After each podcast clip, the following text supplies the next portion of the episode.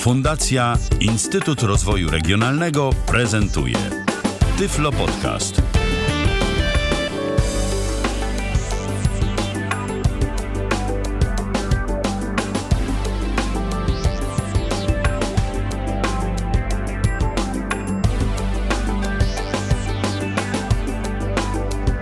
Dobry wieczór, cześć kochani, Magdalena Rutkowska. Witam Was bardzo serdecznie po jakiejś dłuższej przerwie, ale teraz już wracamy z całym pakietem wiosennym. A dzisiaj zaczynamy od no, takiego właściwie ulubionego naszego tematu. Od kasy. Naszym gościem jest Jarek Węglosz. Cześć Jarek. Dobry wieczór Magdo, dobry wieczór Państwu. I będziemy rozmawiać na temat, jak skutecznie zorganizować zbiórkę pieniężną.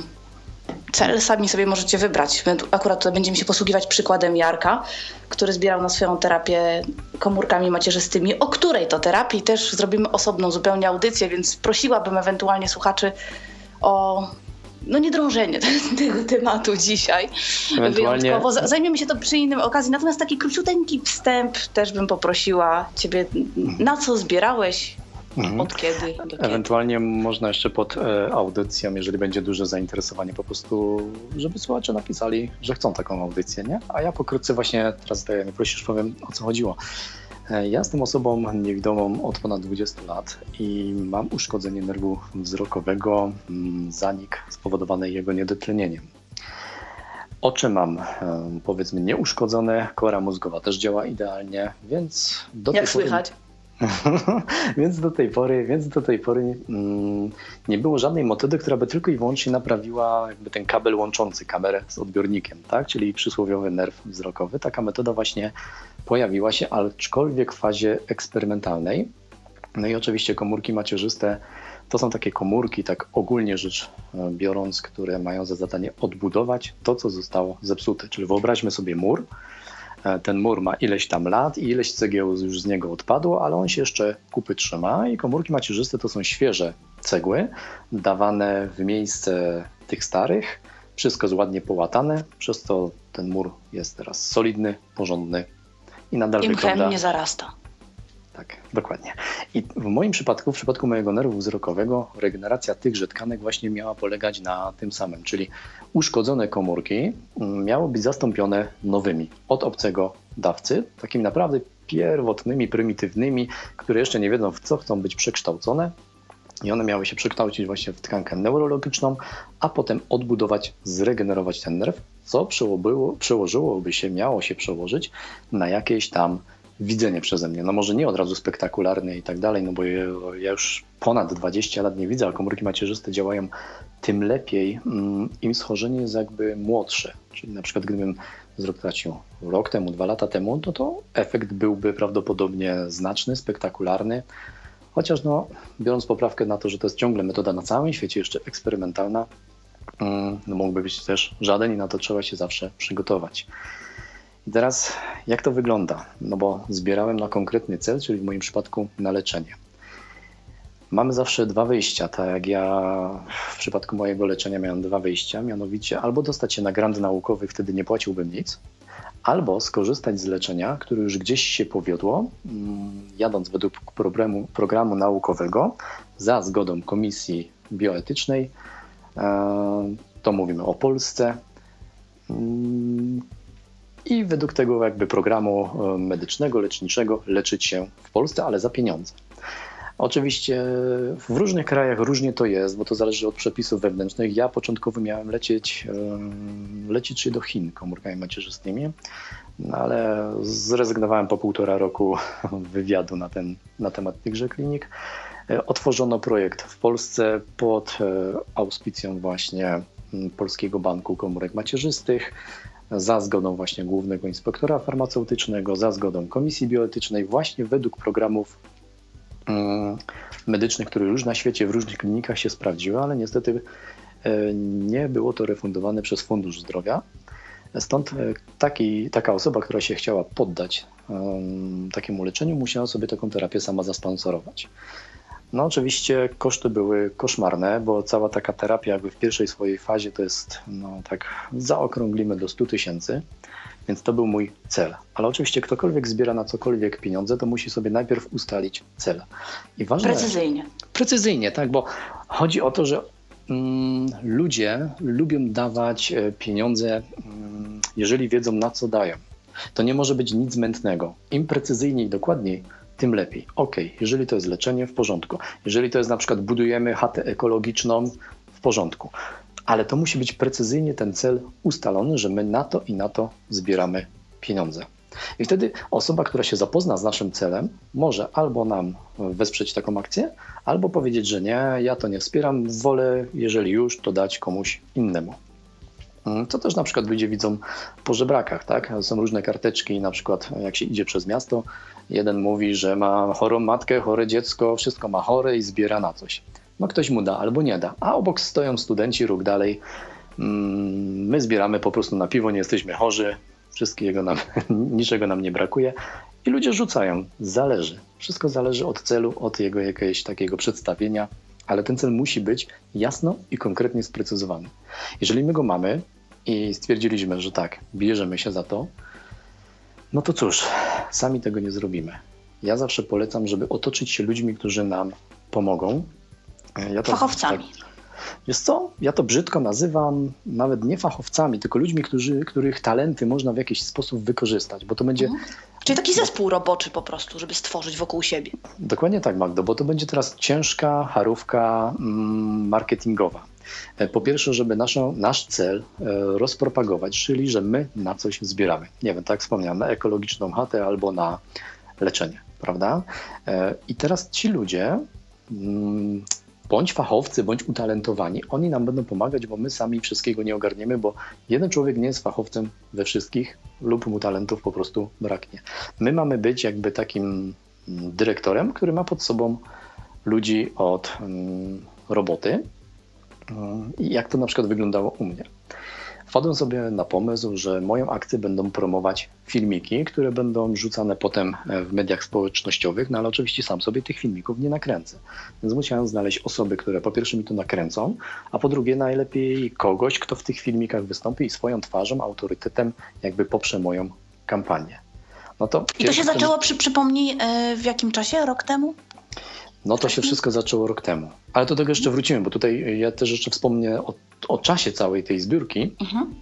Natomiast właśnie jeszcze wracając właśnie do tych, do tych fachowców, do tej drużyny, bo to jest istotne właśnie, żeby się nie bać ludzi poprosić o pomoc. My musimy po prostu usiąść, wypisać sobie, kto nam przyjdzie do głowy, a potem zrobić e, taką ostrą selekcję. No i potem trzeba zwyczajnie świetnie do nich zadzwonić, hello Magda, słuchaj, jesteś mi w stanie pomóc, y, robimy to i to. Nie? I no i ludzie, osoba... na których możesz polegać, wiesz, że hmm. długofalowo, nie, że wszyscy zapalą się, wow, oczywiście robimy, robimy, po czym na trzeci dzień już Otóż nie ma ognia. To. Właśnie, właśnie trzeba ich uprzedzić, że to może potrwać rok.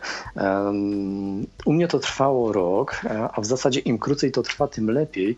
E, to z kolei ma znaczenie w przypadku ludzi, którzy są zainteresowani tematem. Im coś dłużej trwa, tym ludzie się mniej już tym interesują, wypalają się odbiorcy. No, nasi, nudzą prawda? się nawet. Nie tylko, nie tylko my możemy się zniechęcić, im dłużej coś mhm. trwa, ale właśnie odbiorcy też się nudzą. Więc jeżeli my mamy taką drużynę, e, to potem te pomysły, one są mm, w stanie zaistnieć, e, no jesteśmy je w stanie przekuć i potem dalej rozpowszechnić. Tak? Czyli mamy cel, zbieramy pieniądze, tak to było w moim przypadku, na leczenie. Tak, ja tutaj miałem szansę odzyskać wzrok, więc się dzierdziłem, że spróbuję odzyskać wzrok, bo dlaczego, żeby nie? Skoro inni ludzie walczą o lepsze mieszkanie, o lepszy samochód, to ja stwierdziłem, że sobie zawalczę o lepsze widzenie w przypadku, kiedy nic nie widzę.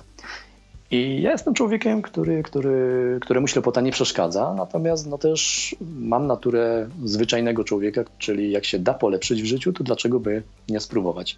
Ale przerosło mnie to finansowo, więc ja to jasno mm, na mojej stronie internetowej przedstawiłem, taką drużynę sobie zebrałem, no i ruszyła, ruszyła zbiórka. Teraz wokół czego taka zbiórka się kręci?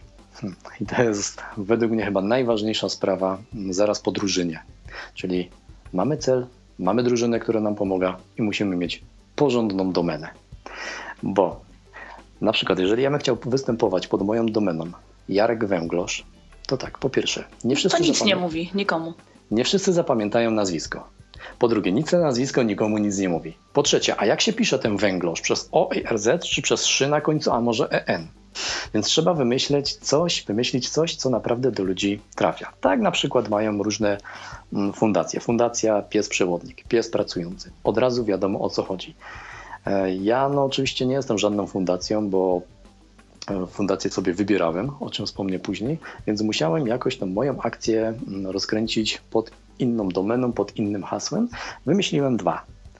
Pierwsze to była walka o wzrok, e, a drugie to było wspieramy Jarka. I stwierdziłem, że te wspieramy Jarka pisane razem.pl to będzie moja druga domena, bo łatwo ją będzie ludziom przekazać i ludzie jej nie zapomną.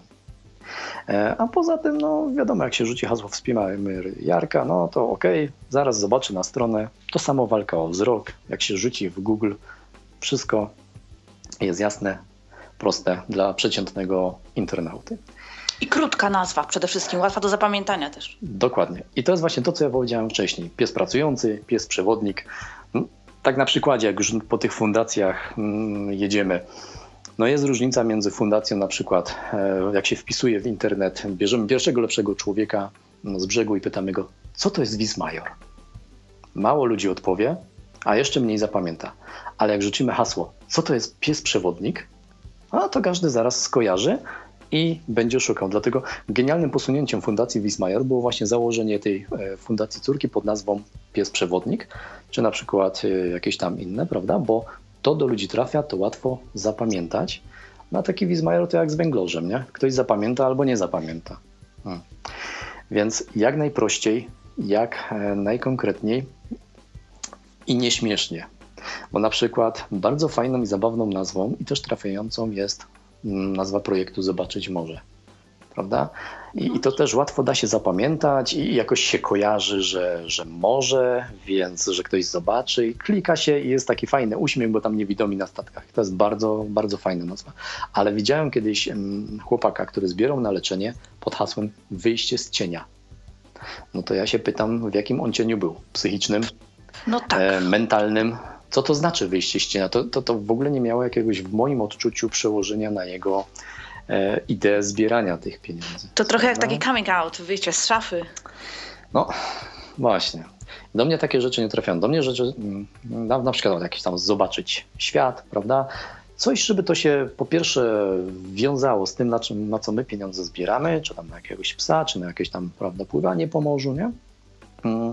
Mm ale też, żeby nie przesadzić, tak właśnie w drugą stronę jakieś tam wyjście z cienia. Ja rozumiem, że ten chłopak mm, coraz mniej widział, jego jakby patrzenie na świat przypominało już takie zaciemnienia, jakieś tam no, ale... Tak, ale nie bawmy się w poezję, bo to marketing tak naprawdę. Mm, właśnie, to jest marketing.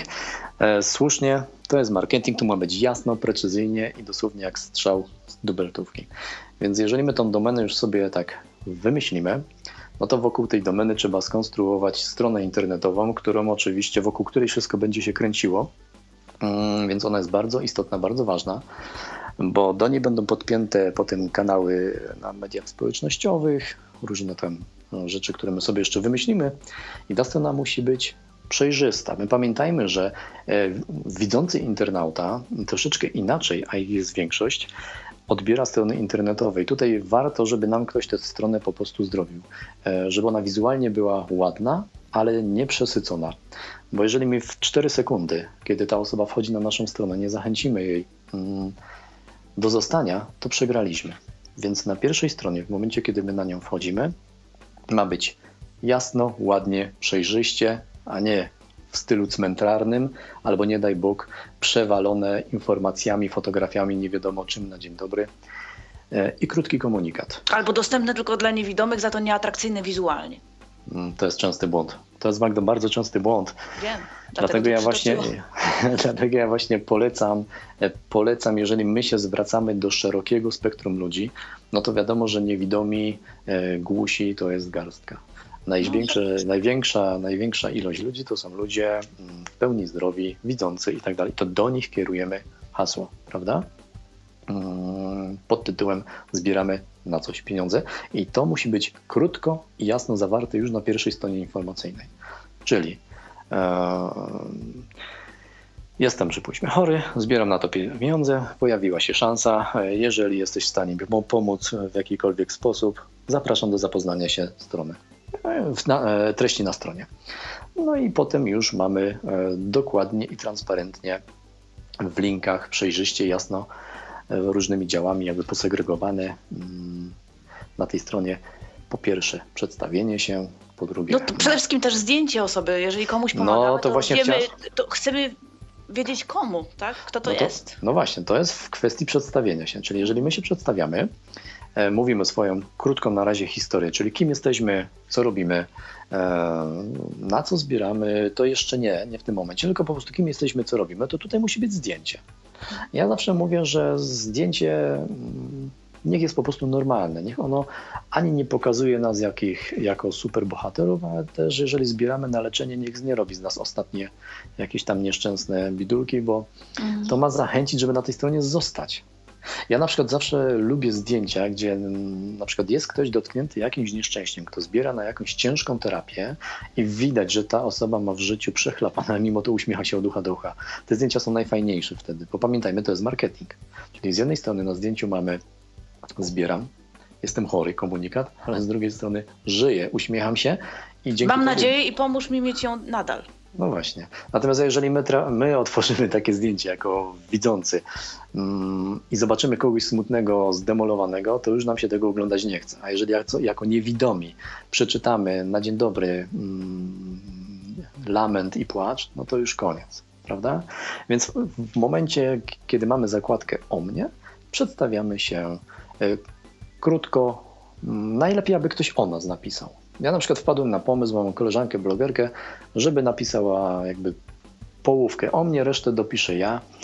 Oczywiście, to najtrudniej się pisze o sobie, to prawda. No właśnie, no właśnie, a poza tym ja mam jeszcze jeden wielki problem.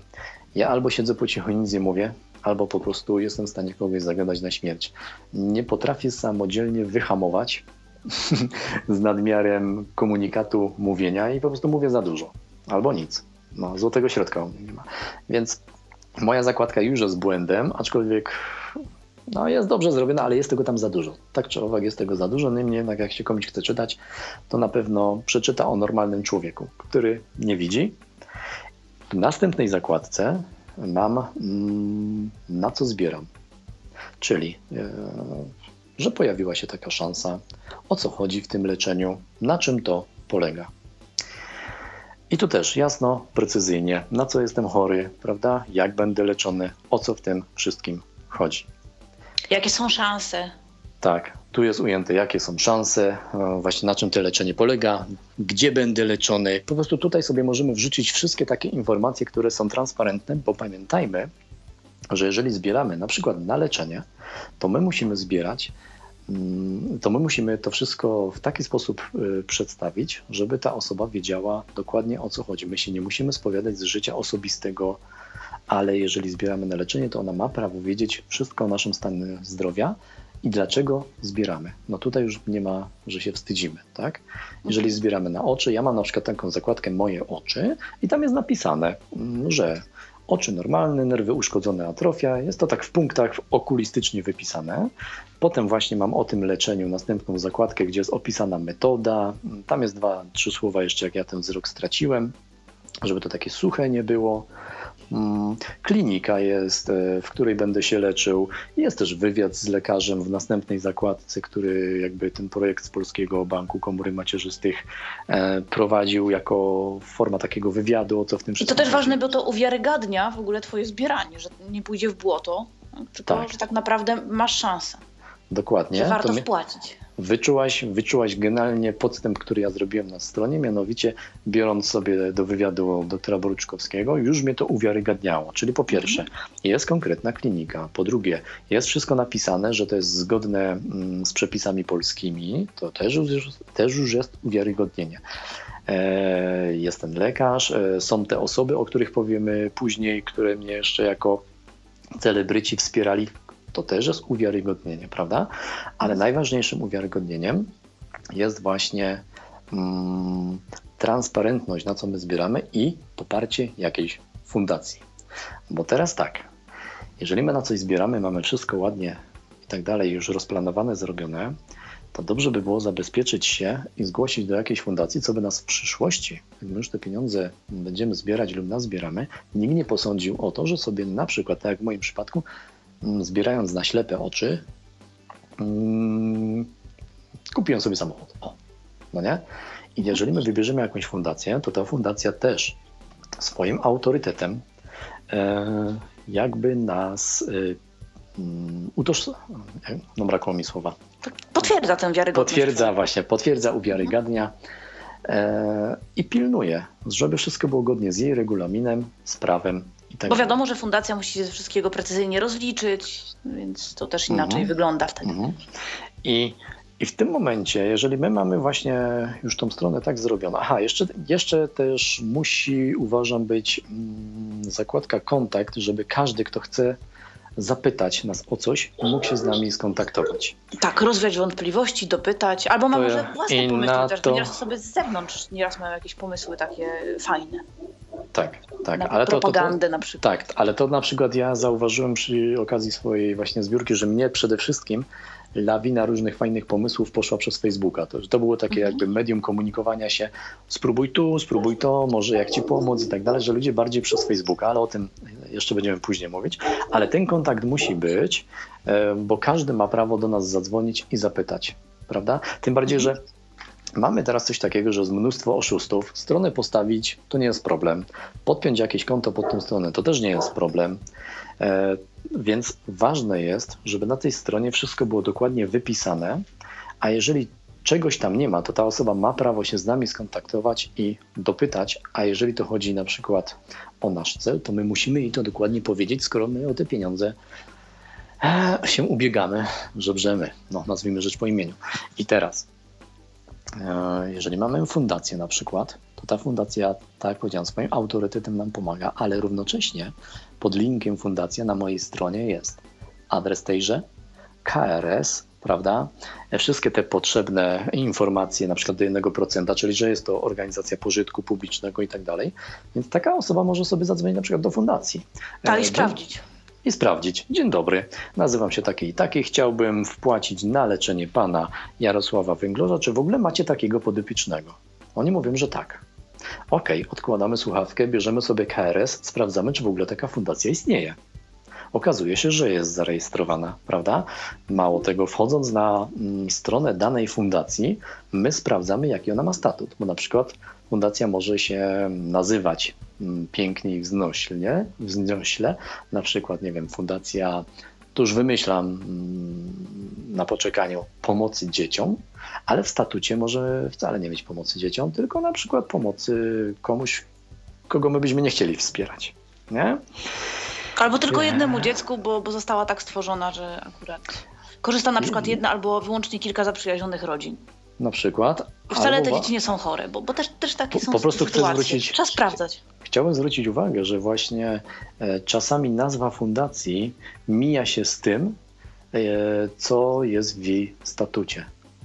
E, Czyli my sobie możemy mm, na przykład wymyślić Fundacja Pomocy Dzieciom albo Pomocy nieprzy- Nieszczęśliwym Psiakom, a w statucie sobie możemy napisać byle co, na przykład pomoc mm, gejom i lesbijkom. Ja no, nic do gejów, lesbijek nie mam, ale są osoby, które mają i na przykład nie będą chciały pomagać. I tyle. Więc e, osoba, która nas chce sprawdzić, sprawdza też sobie fundację, co jest w statucie, co jest w regulaminie. Nam też się to przydaje przy wyborze fundacji. Bo tak jak powiedziałem, ja cały czas jestem zwolennikiem, żeby nie zbierać na własne prywatne konto, bo z tego może być niestety bardzo duży bałagan. Nie tylko z urzędem skarbowym, ale ogólnie rzecz ujmując, chociażby z posądzeniem o defraudację.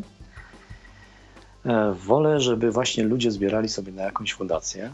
I teraz, tak jak powiedziałem, jeżeli my już mamy ten cel, mm, jeżeli mamy tą stronę i zdecydowaliśmy się na jakąś fundację, to dokładne czytanie jej statutu, regulaminu od razu nam powie, z kim my mamy do czynienia. I to fundacje- dotyczy oczywiście również nas, czyli zbierających podczas wybierania fundacji, nie tylko sponsorów, którzy ewentualnie chcą więcej informacji pozyskać. Przede wszystkim nas.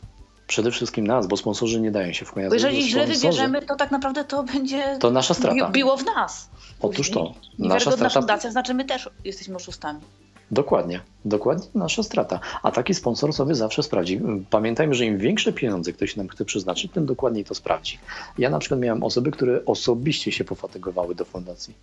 Nie dzwoniły, tylko puk, puk, dzień dobry. no właśnie. I teraz, jeżeli my taką fundację wybieramy, mm, no to jest o tyle fajnie, że można wysyłać maile, można dzwonić. Zawsze czytajmy jej statut, czyli komu oni pomagają. Nazwa nie jest istotna, bo fundacja może się nazywać Promyk, Nadzieja, Tęcza, to nam nic nie mówi. Stowarzyszenie tak samo. Czytamy statuty. Komu oni pomagają i tak dalej. Dobra, jeżeli wiemy, to czytamy regulamin, czyli jak pomagają, bo może się okazać, że myśmy nazbierali 100 zł, ale e, z tych 100 zł, które zbieramy na cel, jakiś tam, fundacja bierze do 10%. I to jest jeszcze uczciwe, ale są fundacje, które biorą więcej 15, 20, 30, a nawet połowę na zbieranych pieniędzy. Więc w regulaminie to zawsze pisze, ile oni biorą pieniędzy od naszych nazbieranych e, środków, e, jak to robią i co najważniejsze dla nas, jak nam będą wracały pieniądze, kiedy my już na przykład stwierdzimy, że nazbieraliśmy na nasz cel i chcemy teraz te pieniądze podjąć. I w regulaminie często pisze, że na przykład, tak jak to było w przypadku mojego leczenia, są dwie drogi finansowania. Jadę na zabieg, więc albo fundacja płaci przed moim zabiegiem bezpośrednio klinice i mnie to w ogóle nie obchodzi, albo ja płacę klinice, przywożę do fundacji fakturę i na podstawie tej faktury oni mi przelewają na moje prywatne konto są dwie. I to lepiej wiedzieć wcześniej, bo może być tak, że po prostu nie będziesz miał własnych pieniędzy na, i nie urządzi cię sytuacja z fakturą wcale. Tak, bo oni mogą na przykład mieć e, w regulaminie refundacji środków e, taką klauzulę, że oni, owszem, oni te środki wracają, ale najpierw się musi wewnętrzna fundacyjna komisja z, jakaś tam zebrać, co by pochylić się nad tym, czy nam te pieniądze dać. Hmm? I teraz co? Czekamy pół roku, aż się wszyscy zbiorą. Albo na przykład, ja miałem, na moim przykładzie miałem coś takiego, że Mm. Wysyłam fakturę, bo wybrałem tę drugą drogę, czyli ja sobie jakby płaciłem i wysłałem do nich fakturę. Faktura była opisana, wszystko tak jak chcieli. I oni mieli 20 dni roboczych pod warunkiem, że są pieniądze na koncie. Czyli ja wiedziałem, że te pieniądze na koncie są i oni w ciągu 20 dni roboczych wracali mi te pieniądze. Mhm. Ale to wszystko było w regulaminie. Równie dobrze mogli sobie zastrzec, że zastrzec, że w ciągu dwóch miesięcy, trzech miesięcy 6 miesięcy, prawda? To trzeba bardzo dokładnie czytać, to jest bardzo istotne, czyli ile biorą pieniędzy mm, z naszych nazbieranych środków i tak jak powiedziałem, ja jestem w stanie do 10% się jeszcze zgodzić, że to jest normalne. Bo fundacja też musi mieć jakieś pieniądze na swoje jakby tam istnienie. Funkcjonowanie. E, funkcjonowanie, wiadomo, nikt tam za darmo nie siedzi, nie sprząta, e, prąd trzeba zapłacić, internet trzeba zapłacić. Ale powyżej 10% w moim odczuciu to już jest przegięcie i lichwa. E, trzeba uważać na fundacje małe, tak jak powiedziałaś, powołane tylko na, do pomocy dwóm, trzem osobom, albo na fundacje firmy. Bo fundacja może być po prostu firmą, która ma działalność gospodarczą i rozlicza się troszeczkę inaczej z fiskusem, dlatego jest właśnie w tym celu założona. Więc znaczy, tutaj... to, to nie zawsze jest błąd, jeżeli fundacja ma możliwość prowadzenia działalności gospodarczej. Niejednokrotnie. Ja nie twierdzę, też... że to jest błędem. Ja mhm. tylko twierdzę, że trzeba dokładnie czytać regulamin, jak oni no, współpracują z podopiecznymi. Tak. Bo ja jestem za tym, żeby fundacja nawet prowadziła sobie działalność gospodarczą i tak dalej, wszystko w porządku, tylko tak jak powiedziałem, to wszystko trzeba przeczytać, żeby nas potem nie okroili, prawda? Bo może się okazać, że my się zgłosimy do takiej fundacji firmy, która ma tylko za zadanie, nie wiem, mm, pozyskiwać pieniądze i wezmą nam połowę na zbieranych środków. Nie? Ale podpisujesz też jakąś umowę z fundacją? Zawsze, chyba. zawsze. Więc jeżeli my taki regulamin sobie przeczytamy, to dopiero wtedy podpisujemy umowę. Czyli tak, znajdujemy fundację, piszemy do nich list intencyjny, przedstawiając się, kim jesteśmy i na co zbieramy i, i czy nam pomogą. Oni nam odpowiadają, no dajmy na to, że tak. Więc my w tym momencie prosimy o statut i regulamin, z którym się dokładnie zapoznajemy i jeżeli mamy pytania, to zadajemy je na piśmie wszystkie z góry na dół muszą nam odpowiedzieć na piśmie. Jeżeli na to satysfakcjonuje, wtedy jest czas i miejsce na podpisanie umowy z fundacją i według tej umowy właśnie w niej będzie wszystko zawarte, czyli czy nam będą pomagać, czy nam będą tylko um, udostępnią nam subkonto plus swoje takie błogosławieństwo i dopilnowanie prawne, czy będą nam jakieś kampanie robić, pomagać, to wszystko jest w umowach. Ja na przykład wyszedłem z założenia, ponieważ dużo fundacji mi odmówiło albo chciało mnie okraść, że chcę fundację, która mm, nic mi nie da, ale też mi nic nie weźmie. Że ja sobie radę dam. Chciałbym taką fundację, która mi założy subkonto i która będzie pilnowała, że wszystko jest zgodnie z prawem i faktycznie zbierane na moje leczenie, żeby to było uczciwe. Natomiast nie chciałem, żeby mi jakoś tam specjalnie pomagali i znalazłem sobie fundację, która żadnych pieniędzy ode mnie nie brała, tylko tyle, mm, ile kosztuje tam prowadzenie zwykłego konta w banku. No to ja tam nie wiem, to jest parę złotych miesięcznie zawsze, prawda? A z drugiej strony pilnowali wszystko, żeby było zgodnie z prawem i ja się bardzo z tego powodu cieszyłem. A duże fundacje, no cóż, na które liczyłem e, jakieś tam z TVN-u, z Polsatu, nawet mi nie raczyły odpowiedzieć. Odpowiedziała mi na przykład Wielka Orkiestra Świątecznej Pomocy i to też jest bardzo fajne, jak fundacja po prostu odpowie, że nie będzie mm, pomagać, bo nie, nie pomoże, bo nie jest to zgodne z jej statutem, albo na to przykład jest jasna w tym, sytuacja wtedy. W tym, w tym roku mają głównie środki na to, a to, co zostanie na coś innego, jest jasna sytuacja. No niestety mhm. musimy musimy, musimy się uzbroić w cierpliwość, bo wiele fundacji nam odmówi. Dużo fundacji nas odstraszy właśnie swoimi dziwnymi warunkami, a jeszcze wspomnę o tym, jakie one mogą być za chwileczkę. No, część w ogóle nie odpowie. I to już jest w ogóle hamstwo w państwie. Znaczy, uzbroić się w cierpliwość to jest taka bardzo, bardzo dobra e, uwaga na sam początek. Nie, nie, można, nie można się zniechęcać. W ogóle, w ogóle ta cierpliwość nam się przyda, bo to jest. Cały czas. My wychodzimy do ludzi i gdziekolwiek byśmy się nie spotkali, e, e, to idąc z naszą zbiórką, z ideą naszej zbiórki, my wychodzimy do ludzi i my musimy być cierpliwi, bo jeden nie zrozumie i trzeba mu będzie trzy razy wytłumaczyć, czwa, drugi nam odmówi, e, trzeci I nas też to zagłaska. trzeba przyjąć kulturalnie. Tak, oczywiście, że tak, bo on nie ma obowiązku nam pomagać. On może nam pomóc, ale nie ma obowiązku, prawda? Mm, trzeci nas zagłaska na śmierć prawda? O, jaki ty jesteś biedny, niewidomy ja ci tego. My musimy mieć cierpliwość do ludzi, bo z różnymi się będziemy spotykać. Oczywiście nie warto polemizować z jakimiś hamami, prostakami. Trzeba takie rozmowy ucinać. Ja na przykład przyjąłem zasadę, że jak mi się ktoś nie przedstawia, to w ogóle nie rozmawiam, bo wielu ludzi do mnie dzwoniło i na dzień dobry 100 pytań, do, a nikt mi się nie przedstawia, więc grzecznie, kulturalnie pytam. E, jak pani, pan ma na imię, nazwisko? E, pozwoli pan, że przedstawię się później. Aha. Ja się przedstawiłem na początku, nie rozumiem, dlaczego pani by się, czy pan nie miał przedstawić na początku. Mam w tym swoje intencje, takie hasło. No, no to nie ma potrzeby rozmawiania. Grzecznie, kulturalnie powiedziałem, że moje intencje są odmienne, po czym się rozłączyłem. No ale tacy ludzie, tacy ludzie są. I wychodząc do ludzi, spotkamy się naprawdę z potężną życzliwością zazwyczaj potem z jakimś tam niezrozumieniem, a na końcu z jakąś taką naprawdę nieżyczliwością, ale też musimy być na nią. I to też zależy od rodzaju naszej kampanii, o czym będziemy później mówić, o tym, żeby to było neutralne, żeby na przykład nie była to kampania negatywna. Nie dawajcie na kogoś tam, dajcie mnie. No bo to jest kampania negatywna i to wielokrotnie spotyka się jednak z e, reakcją odmienną od takiej, to jest, to jest, e, to jest dokładne przestrzelenie, tak jak powiedziałaś, bo wiadomo, jeżeli my taką kampanię już e, rozpętamy potem na cztery fajerki, to oczywiście ona mo, nie może być negatywna, natomiast no potem fakt jest faktem, że też ryzyko jest zawsze pół na pół. Co my nie wymyślimy, tak, tak ale musimy też pilnować swoich znajomych, współpracowników, żeby również tego nie robili. W dobrej mhm. intencji, jak najbardziej, w najlepszej wierze, ale żeby również tego nie robili.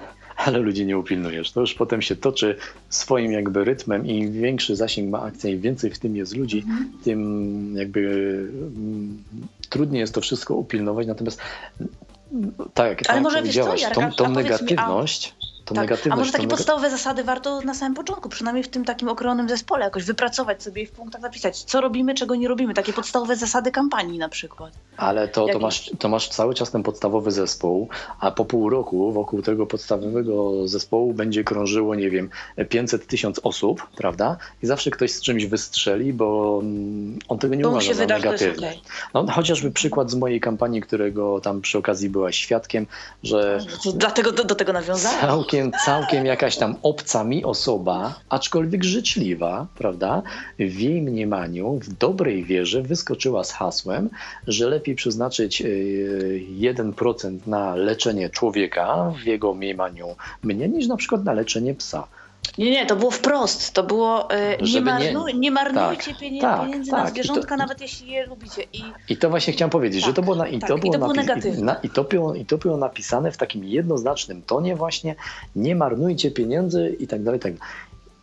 I ja wychodzę z założenia... nawiązując do tego, nawiązując do tego, że tak chwilkę jeszcze, to wtedy, kiedy ustalaliśmy, y, y, kulisy zdradzę przed audycją, to wtedy, kiedy y, przed audycją przygotowywaliśmy się, to sobie z Jarkiem zażartowałam, że mówię i co, y, skoro tak naprawdę y, teraz ta kampania mm, oczywiście osiągnęła wielki skutek, ale samo leczenie nie przyniosło takich skutków, no, jakie pierwotnie były zakładane, tak? To już teraz możemy marnować pieniądze na zwierzątka. No, czy nie lepiej, czy nie Jarek lepiej, oczywiście jako czy, człowiek niepozbawiony humoru, czy nie lepiej było dać psu w tym momencie, nie? czyli lepiej dać psu wyłata. Przynajmniej by nie kulał. Ale doszliśmy do wniosku, że jeżeli na przykład wątrobę chociaż zregenerowało, to już warto. No to właśnie. Na pewno warto, bo tam coś się dzieje, ale o tym będziemy mówić jakby w A następnej przede wszystkim audycji. kto nie żeby- próbuje, ten na pewno niczego nie osiągnie. Równie dobrze można było siedzieć na tyłku i nic, nie- a na pewno mnie się nie uda, ale może się nie Każdy- uda. Tylko oczywiście realnie, bo tutaj będzie trzeba realnie zawsze określić, czy ja mam szansę, bo przecież mi oczy nie odrosną, jeżeli ktoś nie ma. Tak? No, o tym, czy czy jest realna właśnie. szansa, żeby też nie marnować swojego czasu, energii i cudzych pieniędzy? To jest punkt wyjścia w celu. E, I, I my to musimy jakby sami ocenić, prawda? Mm, W przypadku komórek macierzystych, mm, ja nim w ogóle w to wszystko wdepnąłem, to dwa lata temat badałem, czy jest to w stanie mi w ogóle pomóc. E, Potem zdecydowałem, że tak, więc badałem, gdzie, jakie kliniki, żeby mnie nie wykroili na kasę i żebym nie wrócił po prostu goły, uśmiechnięty, nie? Stwierdziłem, że są dobre kliniki tutaj i tutaj, więc dopiero wtedy zacząłem zbierać pieniądze. Ale co się okazało? Okazało się, że faktycznie ta technologia jeszcze teraz nie, może za pokolenie, ale teraz jeszcze nie, mm, nie działa w tym kierunku, że odrosną nam poszczególne narządy, tylko regenerują poszczególne tkanki. Więc jeżeli lekarze mi wytłumaczyli, że mój nerw wzrokowy jest uszkodzony i jest to tylko i wyłącznie w zakresie tkanki neurologicznej takiej, takiej, takiej, to jest szansa. Natomiast w momencie, kiedy my na przykład mamy oczy nierozwinięte od dziecka lub część oczu nierozwinięte, siatkówkę i tak dalej, to jeszcze nie jest ta technologia, że nam to odrośnie. Więc my ten cel musimy sprecyzować, bo po co się mm, niepotrzebnie mm, Łudzić. Łudzić, napinać, marnować czas, energię I później dostać ciężkiej depresji, że coś się nie udało. O, Bo tak trzeba, wiadomo, że trzeba, w mierzyć, sytuacji... trzeba, mierzyć, trzeba mierzyć siły na zamiary. E, wiadomo, ludzie nam kibicują, ludzie dają pieniądze, ale to wszystko się kręci wokół nas. My jesteśmy tą jednostką centralną, która wszystko, wprawdzie z pomocą wielu nam życzliwych ludzi, chociażby, nie wiem, podstawowej drużyny plus kilkuset, oby tysiącom życzliwych nam dusz, wspiera to na barkach. I teraz, Mhm. jak my z, tej, z tego wyjdziemy? Bo przecież, tak jak powiedziałem, trzeba próbować w życiu wszystkiego, trzeba być w tym uczciwym, nie naginać, nie, nie, nie okłamywać, nie naciągać ludzi, ale przede wszystkim nie, nie okłamywać samych siebie. I teraz łatwo popaść w nadzieję, w jakąś taką łudę i okłamać samego siebie, że coś będzie lepiej. I w tym momencie, jak się nam nie uda, my się zderzamy ze ścianą i to bardzo, bardzo boli. Ja to przerabiałem na początku jakby mojej ślepoty, e, kiedy ja straciłem wzrok, jak miałem 14 lat. Tak przez pierwsze lata człowiek jechał jak pogotowe, tak? Tu jakiś Rosjanin leczy oczy, tu jakaś babka zielarka. No po prostu człowiek wiedział, że Wszyscy to jak się którzy, podda którzy stracili jakąś- wzrok. Wszyscy. po, dokładnie, jak się poddasz jakiejś terapii, to będziesz widział. Jechałem jak pogotowe, po czym było łup. Nie wyszło. Łup. Jeżeli my tego nie wyszło. przeżywamy, to przeżywają to nasi rodzice. Ja jako dziecko też to przeżywałam w, no, w małym stopniu, natomiast moi rodzice fatalnie. Po prostu jeździli Więc gdzie ten- tylko się dało. Ja tylko nie wiedziałam, dlaczego oni po każdej tej dziwnej wizycie, gdzie mnie tam wszyscy męczyli, to oni tacy coraz bardziej smutni. No przecież już się wizyta skończyła, już nic nie boli, już jest okej. Dobrze by, było do pragma, dobrze by było właśnie pragmatycznie przemyśleć ten cel, żeby nie kierować się nadzieją, tylko zdrowym rozsądkiem. Teraz w moim przypadku to wyglądało w ten sposób, że lekarze dali mi pół na pół szansę, ale na co? Pierwsze 50% na to, że się nic nie uda. Więc ja już byłem gotowy, że może się nie udać przynajmniej w 50%. A w drugich 50%, że się coś uda, z czego jeżeli będzie optymalnie i spektakularnie, to w moim przypadku nie lepiej niż widzenie na wyciągnięcie ręki. Prawda? I oni powiedzieli: Zrobimy kilka zabiegów, po których powinieneś odzyskać przynajmniej śladowe poczucie światła, i to nas zachęci do dalszego działania. Zwróć uwagę teraz, tu był czysty pragmatyzm, czysta kalkulacja i czysta statystyka. Przy, zaznacze, przy zaznaczeniu, tak, przy zaznaczeniu, że jestem najstarszym na świecie przypadkiem, bo najstarsze nerwy, e, tak, tak uszkodzone nerwy wzrokowe były leczone mm, bodaj chyba 15 lat choroba trwała. No u mnie trwa ponad 20. Tak, to samo, ale ponad 20, więc oni powiedzieli, no niestety to jest na korzyść, więc to jest takie na dwoje babka wywróżyła. Wchodzisz, robimy, działamy. I ja to wszystko właśnie podczas tej mojej akcji, tej mojej kampanii ludziom mówiłem. Po pierwsze, że ja sobie w życiu radzę. Po drugie, że moim celem jest odzyskać wzrok i żeby mi w tym życiu było lepiej, łatwiej i przyjemniej. Ja jestem szczęśliwy, ja mam pracę, ale nie taką, żeby pokryć te koszty. Ślepota mnie nie unieszczęśliwiła, ale jestem też normalnym człowiekiem, który po prostu chce mieć w życiu lepiej i dla mnie lepiej to choćby widzieć jakiekolwiek bohomazy, bo lepiej widzieć bohomazy niż nic. Inni ludzie na przykład wolą mieć większe mieszkanie niż małą klitkę. Albo na przykład wolą sprzedać swoje małe auto i kupić większe. To ich uszczęśliwia, bo się im na przykład rodzina powiększyła. Każdy ma jakiś cel i teraz ja uczciwie sprawdzę. Ważne, żeby był realny. Przedstawiłem tak, że szanse na to, że mi się w życiu polepszy, że ten wzrok odzyskam, mam 50%, ale nie jestem w stanie jakby sam tego sfinansować. No nie?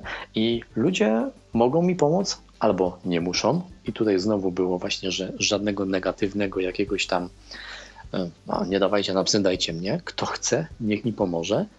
I wymyśliłem sobie taką właśnie ideę, która też była na stronie przedstawiona, że moim celem całej kampanii jest dotrzeć do miliona ludzi, bo jak o mnie przeczyta milion ludzi, to może się znajdzie 50 hmm, tysięcy takich, którzy przy rachunkach, na zakupach e, w sieci, e, przy płaceniu płatności za prąd, e, za wodę, za jakieś media, przeleję na moją fundację, na moje jakby oczy po 2 zł, po 5 zł, po 10 zł. I też dobrze dać ludziom taki od razu prosty sposób. Na zasadzie płacisz dzisiaj rachunek, przelej przy okazji. Tam, że... I widzisz. I widzisz, i te, i te 50 tysięcy, które by przelały, to ja, mam to ja mam sfinansowane leczenie, a ich to nic nie kosztuje. Tylko trzeba dotrzeć do tego miliona. I to też właśnie było takie proste przesłanie. Robimy e, właśnie na cztery fajerki imprezę, żeby jak najwięcej ludzi się o mnie dowiedziało i żeby kto komuś, no nie wiem, komu nie będzie trudno, przelał te 2-3 złote, bo właśnie nie zbieram na byle co, tylko zbieram na walkę o wzrok, o oczy, bo mam pierwszy raz w życiu poważną szansę e, ten wzrok przynajmniej choć trochę odzyskać, natomiast to nie ma nic wspólnego z nadzieją. Uwaga, ja w to wierzyłem, że to się uda, bo inaczej nie poświęciłbym na to tyle czasu, energii, ale to nie ma Byłeś przygotowany na niepowodzenie też. Tak, to nie ma nic wspólnego z nadzieją. Byłem przygotowany też na niepowodzenie. Nadzieję na dzień dobry. Jeżeli my walczymy o zdrowie, warto zakopać w ogrodzie i jeszcze łopatą przyklepać i właśnie kierować się kierować się takim czystym pragmatyzmem, żeby właśnie znowu nie zderzyć się z jakąś tam ścianą. Bo jeżeli my na dzień dobry nie mamy szans w jakiejś terapii, bo na przykład w przypadku komórek macierzystych jeżeli narządy od urodzenia nie są wykształcone, to to się nie powiedzie. Jeżeli to jest choroba genetyczna, to to się nie powiedzie, bo komórki to interpretują jako normę anatomiczną, fizjologiczną. Nie powiedzie się to, a jeśli już się powiedzie, to to będzie tylko i wyłącznie na jakiś czas zatrzymane. Czyli na przykład jak mój kolega miał ataksję muszczkowo-rdzeniową, ma, no to lekarze mu powiedzieli, bo to była ostra, agresywna forma, masz chłopie 30 lat, e, chodził sobie po górach, chodził, alpinista, młody chłopak, wysportowany, przystojny, muskularny i nagle jak z, z nieba grom, ataksja muszczkowo-rdzeniowa, uaktywniła się genetyczna choroba, góra dwa lata życia. I on oczywiście w akcji desperacji zaczął się leczyć w Chinach komórkami macierzystymi. I cóż, Czemu to pomogło? Hmm. Pomogło mu to tylko na tyle, że po dzisiaj żyje. Ma 36 mhm. lat, ale on umrze. I on dobrze o tym wie, bo to jest choroba genetyczna. Znaczy też musimy ocenić, na co się decydujemy. Znowu, zapominamy o nadziei i pragmatycznie podchodzimy do celu, bo my przy takich akcjach zmarnujemy bardzo dużo czasu swojego, wciągniemy w to mnóstwo ludzi, a tak naprawdę może to już być na wstępie niepowodzeniem. Prawda? Mało tego, musimy sobie ustawić to wszystko dobrze w głowie, ponieważ to my będziemy przekonywać innych ludzi. Więc nie a na, możemy a na końcu my, A na końcu my za to a na końcu my za to wszystko zapłacimy, a najbardziej zapłacimy za okłamywanie samych siebie właśnie, tak wspomniałaś, tą głęboką depresją, z której człowiek się może nie wywinąć, tak? I, I wtedy wszyscy się odsuną, bo przecież oni też pomagali, teraz bo, już nie mają Bo tak jak powiedziałem, tak jak powiedziałem, w przypadku, kiedy my walczymy o swoje zdrowie, to jest jakby jedno. Mm, kiedy walczymy o życie, to nie mamy w zasadzie nic do stracenia. Kiedy walczymy na przykład o wsparcie szkolenia psów przewodników czy budowę chaty ekologicznej, prawda? To jest całkiem inna sprawa. Jak się chata nie uda, no to trudno, chata się nie udała, nie będzie ekologiczna i zrobimy z pustaków i będzie nieekologicznie, ale, ale w ogóle będzie, tak? Psem przewodnikiem hmm. już jest trochę gorzej, no bo tutaj już wychodzi, jak wyjdzie to szkolenie to ok, jak nie wyjdzie to co z tym psem, co ze mną, co więc jakby tutaj... Ale zawsze można psa, z którym na przykład szkolenie nie wyszło, sprzedać na licytacji jako super ułożonego psa, który niestety po prostu nie mógł zostać przewodnikiem, bo coś tam. No tak, ale jeżeli ktoś już mieszka z tym zwierzęciem, to może się przywiązać A, no, i później no, mieć problem, jest... co, co w tej sytuacji wziąć. No ja mam troszkę, psa, ja mam troszkę inną, ja mam troszkę inną filozofię psów przewodników, więc jestem zdania, że. No ale to jest moje subiektywne zdanie, że po prostu e, niewidomy powinien dostać gotowca już wyszkolonego, jakoś tak.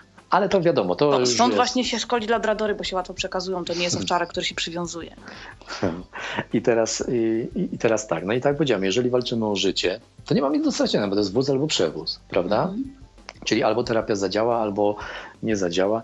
Natomiast jeżeli walczymy o zdrowie, to właśnie najczęściej jest niepowodzeń i potem e, w wyniku inaczej wtedy właśnie najczęściej bywa, że jest dużo niepowodzeń i rozbicia się właśnie o skałę, wpadania w jakąś depresję. Więc ten cel ja zawsze muszę, zawsze ludziom mówię, że musi być pragmatycznie e, jakieś tam ustalone. Ja miałem, Magda, bardzo dużo telefonów podczas tej akcji, różnych wiadomości matek, rodziców, którym urodziły się Stąd dzieci. o tym mówimy, stąd rozszerzyliśmy te, troszeczkę, tę, bo za chwilę wrócimy właśnie do, do tego, strona internetowa, fundacja i tak dalej, do tej części technicznej, ale rozszerzyliśmy troszeczkę tę I ci ludzie, i ci ludzie po prostu myśleli, dlatego, że właśnie te, ta nadzieja jest bardzo ważna i precyzyjne Że jak im się właśnie celu. wpompuje te komórki, to będą funkielnówka to, te dziecko, nie? Tak. Wszystko, co było złe, tak. zostanie... Oczy odrosną, wszystko się zrobi. No tak.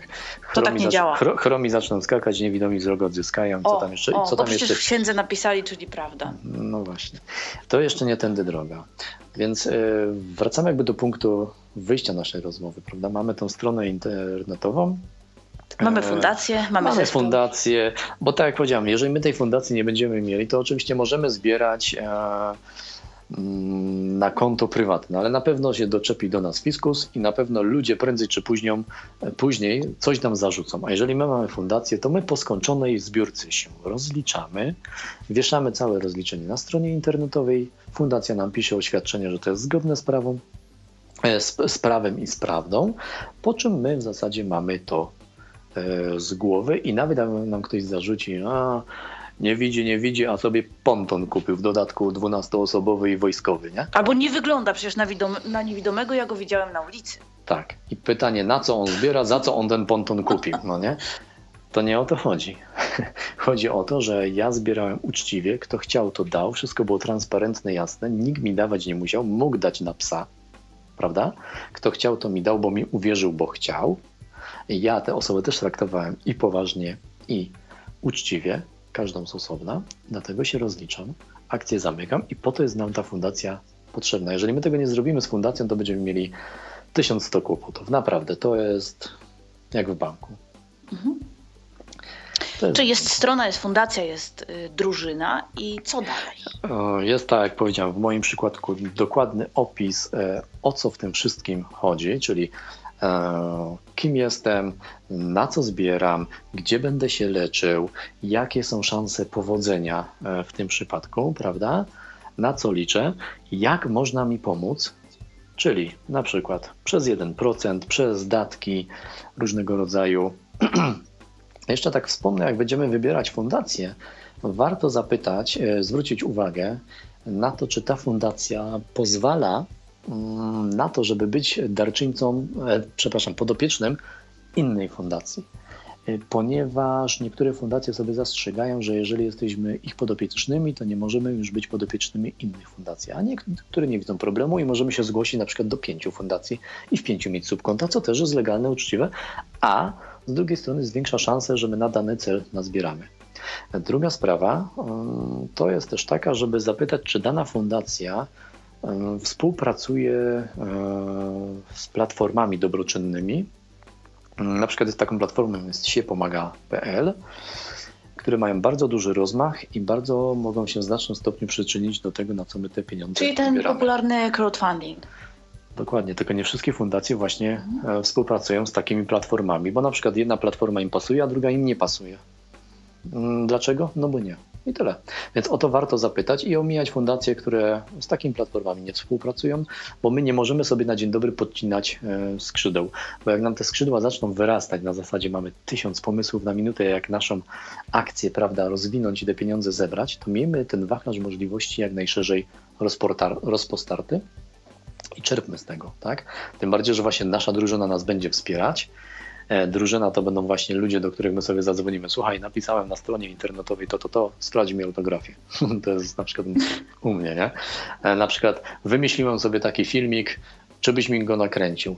O, dobra, nakręcę ci, tylko napisz dokładny scenariusz, żebyśmy nie musieli dumać nad tym, co my tam mamy powiedzieć, prawda?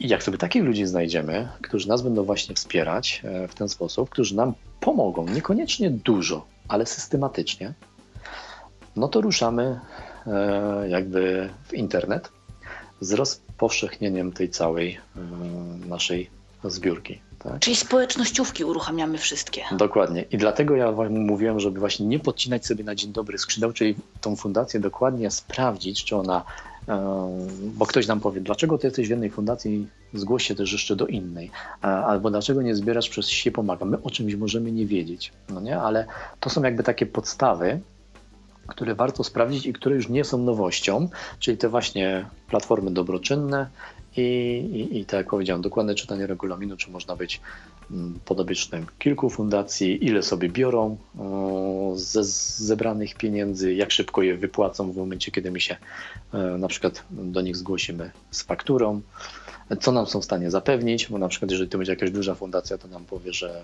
na przykład zapewnią nam jakiś program telewizyjny, wtedy mamy nazbierany w tydzień, nie? i tak dalej, i tak dalej. No i, jak nie, musimy się sami starać. ale dokładnie, ale podstawą Ale to też jest się da właśnie zrobić. Podstawą jest ta transparentna strona internetowa, która na pytanie przeze mnie, moich znajomych, e, jak się przedstawia, wszyscy mówią, przedstawia się ładnie, tylko tam jest tyle informacji, że po prostu to już jest przesyt. Ale z drugiej strony ja mówię, kurczę, krócej się nie dało, bo temat też jest rozległy, a ja chciałem, żeby to po pierwsze było transparentne, a po drugie uczciwe. No i naprawdę, ja wiem, że mam tą wadę, tak jak powiedziałem, braku zło- złotego środka, bo albo siedzę po cichu i słucham, albo po prostu mówię dużo, ale starałem się to kroić. Miałem tam koleżankę, która jest edytorem tekstów, kroiła mi to, kroiła, kroiła i tak wyszło dużo. No cóż, no trudno. I, i, i- I wokół tej strony potem zaczęło się już wszystko kręcić, tak?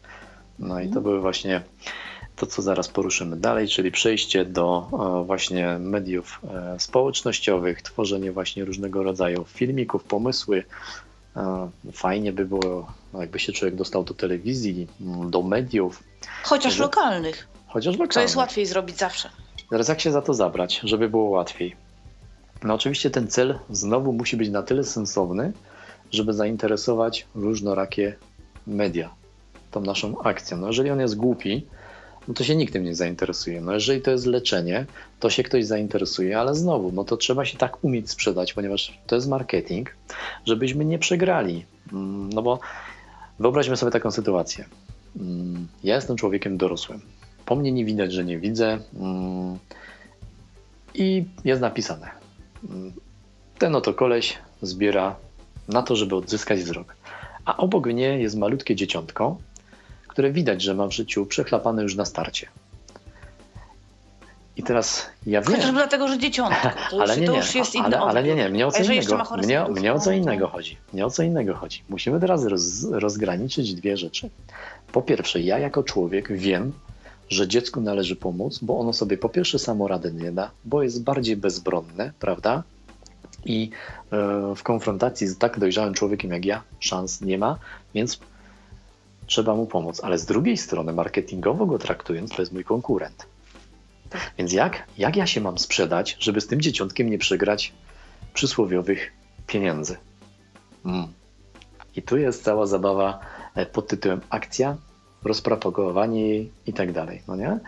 Mhm. Niestety konkurencja, bo mówimy o tym, konkurencja jest bardzo, bardzo duża. Ja ostatnio nawet spotkałem się z takim hasłem mojego kolegi, że on już w każdych wiadomości, że jego już wkurzają wiadomości, nawet takie zwykłe, bo który by nie odpalił, na którym kanale by wiadomości nie załączył, no to tam oczywiście słucha sobie o, o Putinie, o Syrii, o pędzących do nas imigrantach, a zawsze, zawsze gdzieś tam jest o jakimś chorym dziecku. I mój kolega nie jest złym człowiekiem, ani jakimś tam po prostu wynaturzonym. Ale następuje przesyt i znieczulica po prostu. A kiedyś tego nie było i on to zauważył, że kiedyś po mhm. prostu jak w wiadomościach pokazywali chore dziecko, to to było raz w miesiącu, a teraz na pewno jest dwa razy w tygodniu. Tak. I następuje No, to jest szerszy temat, nie będziemy tutaj na antenie następuje znieczulica, więc te dzieci same z sobą już konkurują, czytaj ich rodzice, no bo tak, państwo zbierają na małą Kasię, a inni państwo zbierają na małego Zbysia i oni już między sobą konkurują, tak? To jest konkurencja o pieniądze. Bo ci I nie twierdzimy, walczą. że nie trzeba pomagać, tylko musimy coś trzeba, wybrać. Trzeba, ale musimy coś wybrać, a wybierzemy to, co się lepiej sprzeda. I teraz e, nazywamy rzecz w imieniu, my się musimy sprzedać. Więc ja jako dorosły facet, żeby z nimi wygrać, też musiałem się jakoś sprzedać, prawda? Też musiałem mieć jakieś pomysły, żeby tą moją e, kampanię rozpropagować i żeby z tego były po prostu pieniądze, które pójdą na taki, a nie inny właśnie cel. No i to zawsze traktujemy e, w kategorii konkurencji. Mm, I to ona jest coraz potężniejsza i coraz większa i coraz trudniej jest nazbierać duże pieniądze e, na jakiś właśnie taki konkretny cel. Tym bardziej, że tak powiedziałem, trzeba to zrobić w krótkim czasie, żeby ludzie się nie znudzili. No bo następuje przesyt, bo tak jak powiedziałem, za naszymi plecami już są następni. I teraz nie ma sensu ludziom wręczać ulotek, bo ludzie ulotek nie czytają.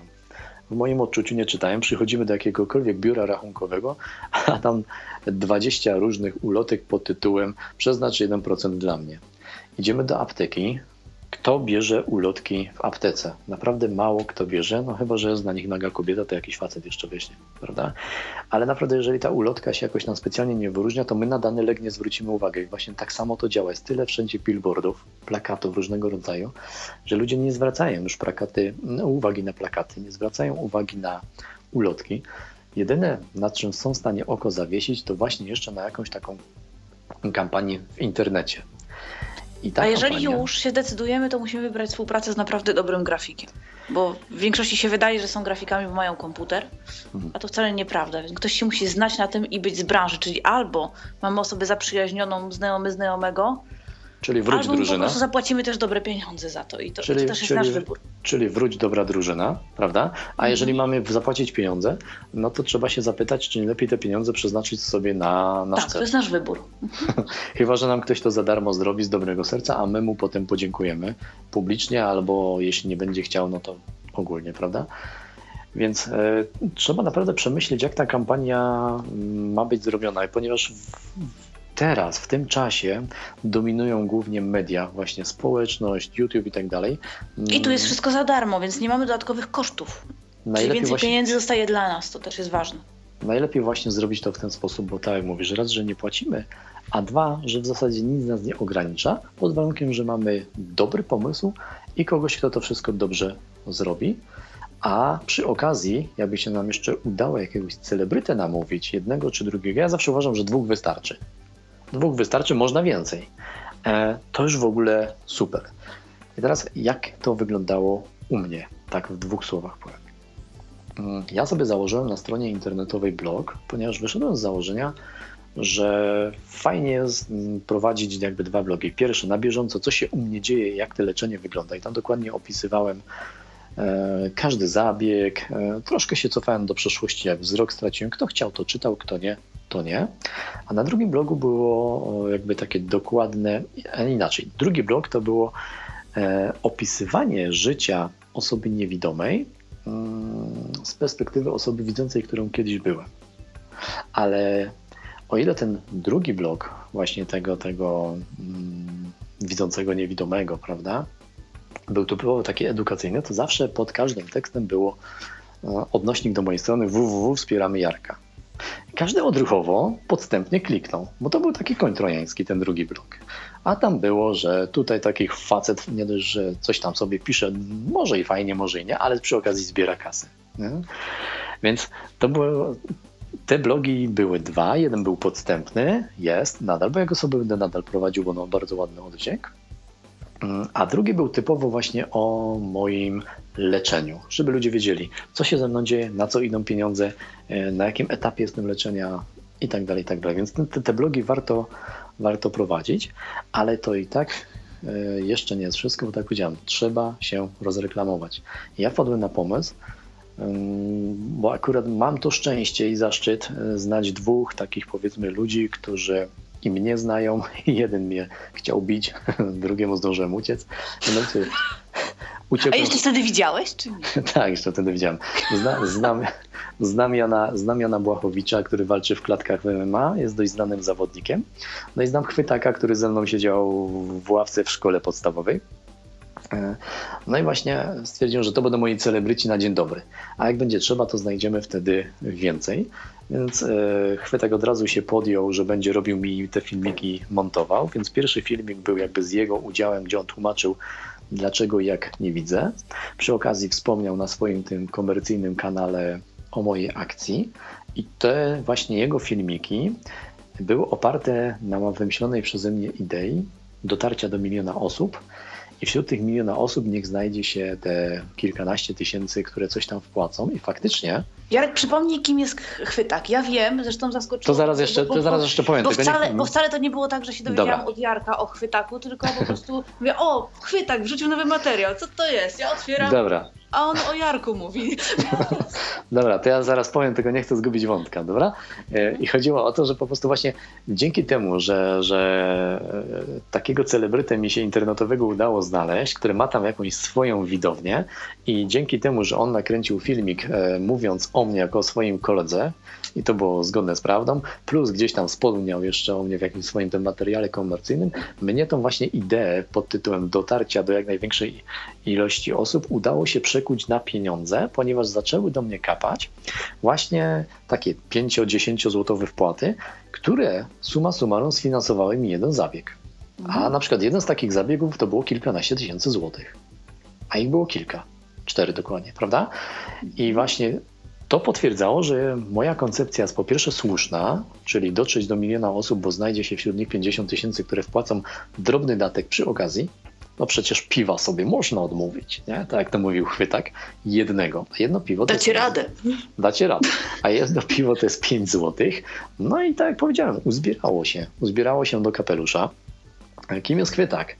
Nim przejdziemy do Janka Błachowicza jeszcze, bo jego filmik już był trochę inaczej zrobione. Chwytak to jest taki powiedzmy satyryk internetowy, który przerabia różnego rodzaju piosenki, mm, mniej lub bardziej znane, ale zazwyczaj bardziej znane, na piosenki, no i tutaj się ktoś może hmm, albo z tego śmiać, albo nie, to jest kwestia gustu, no głównie o piciu prawda?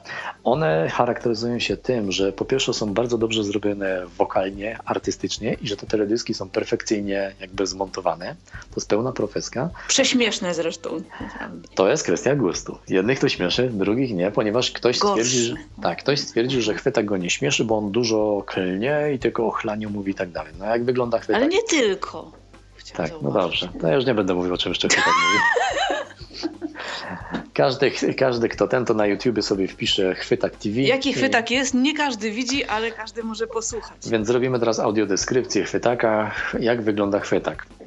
E, chwytak ma na głowie specyficzną maskę zrobioną z kartonu ze zwykłego takiego pudła, w którym, jest, e, w którym są wycięte otwory na oczy. W te otwory na oczy jest wsadzone okulary trójwymiarowe, żeby nas chwytak coś widział.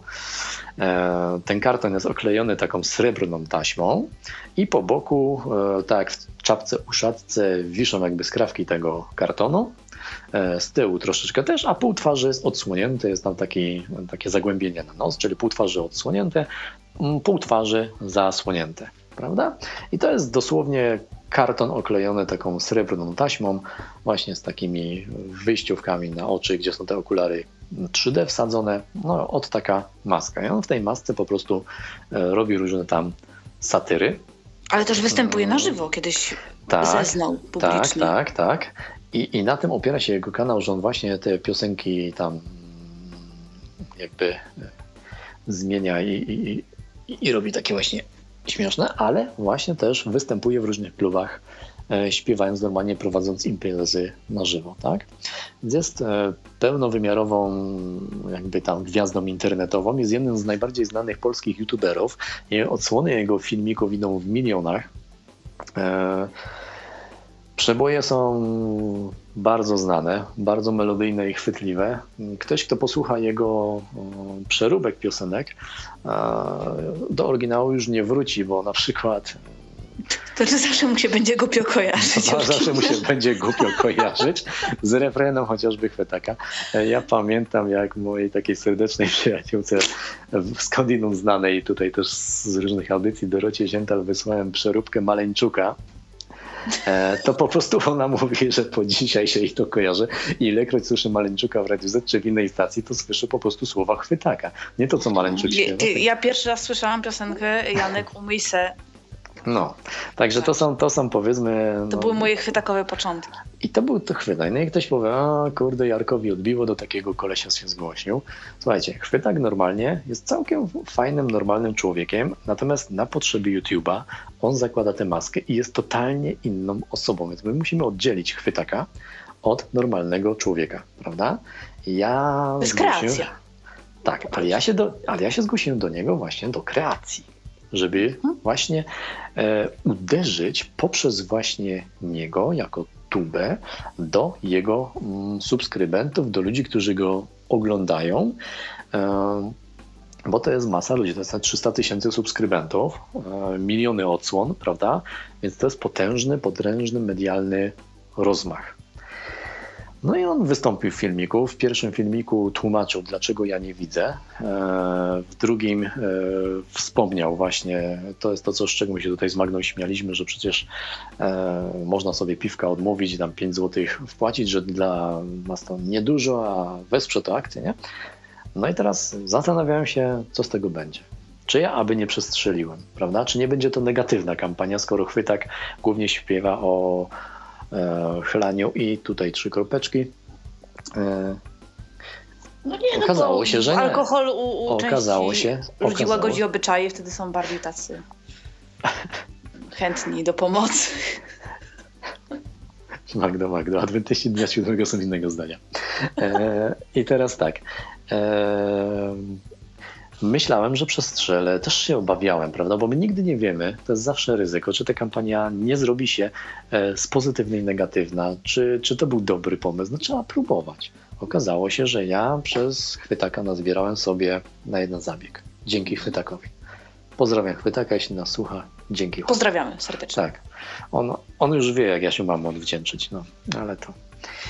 I teraz następny w kolejce też znany człowiek, ale on już poszedł troszeczkę e, w innym kierunku, bo ja go rozpowszechniłem właśnie w mediach lokalnych, e, bo to jest sportowiec, prawda, bo on walczy w klatkach, bo walka o zwrok, więc zawsze warto walczyć, nie ale poddawać się. Ryzykowne. Ale znowu ryzykowne, bo nie każdy lubi MMA, bo to brutalny sport, bo krew się leje, bo się rzucają, łamią i różne takie rzeczy. Znowu pytanie, czy nie przestrzelisz? Więc zrobiliśmy profesjonalny klip, ja ten scenariusz rozpisałem dokładnie z duży wszerz. E, tu mi w nim też pomagała właśnie Basia Szymańska troszeczkę, e, bo oczywiście mam tysiąc pomysłów na minutę, ale trzeba mi ukrócić. Zresztą Basia jest w mojej drużynie, e, tej, tej właśnie pierwotnej, takiej podstawowej, o której już wcześniej wspominałem, że warto mieć. No, i, i sama ma też doświadczenie przecież, bo też na pieska. I bardzo duże ma doświadczenie, mhm. chociażby ma to doświadczenie. Nie tylko fundacyjne. Że ma, no tak, ale właśnie ona ma też du, duże doświadczenie z prowadzeniem własnej fundacji, z pozyskiwaniem tak. pieniędzy, więc. Ale my tutaj usiedliśmy. Zresztą od lat. Tak. tak, my tutaj usiedliśmy nad tym. Nie do przecenienia. No właśnie, dlatego stwierdziłem, że wykorzystam jej doświadczenie. A że jest moją dała się wykorzystać. A że jest moją przyjaciółką, to, to zgodziła się naprawdę bez wahania. No i co? Usiadłem nad tym scenariuszem. E, Basia jeszcze coś tam pogrzeba poprawiła, wysłaliśmy to Chwytakowi. No i Chwytak zgłosił się z tym do Błachowicza. Mm, nakręcili to i wyszedł z tego kapitalny wideoklip, już taki profesjonalny, który było można wysyłać jako viral, którego nikt by się nie wstydził. Tam były ułamki walk, tam był Błachowicz, jak siedzi i mówi o co wszystko chodzi, tam był logotyp mojej strony, wszystko tak jak ma być.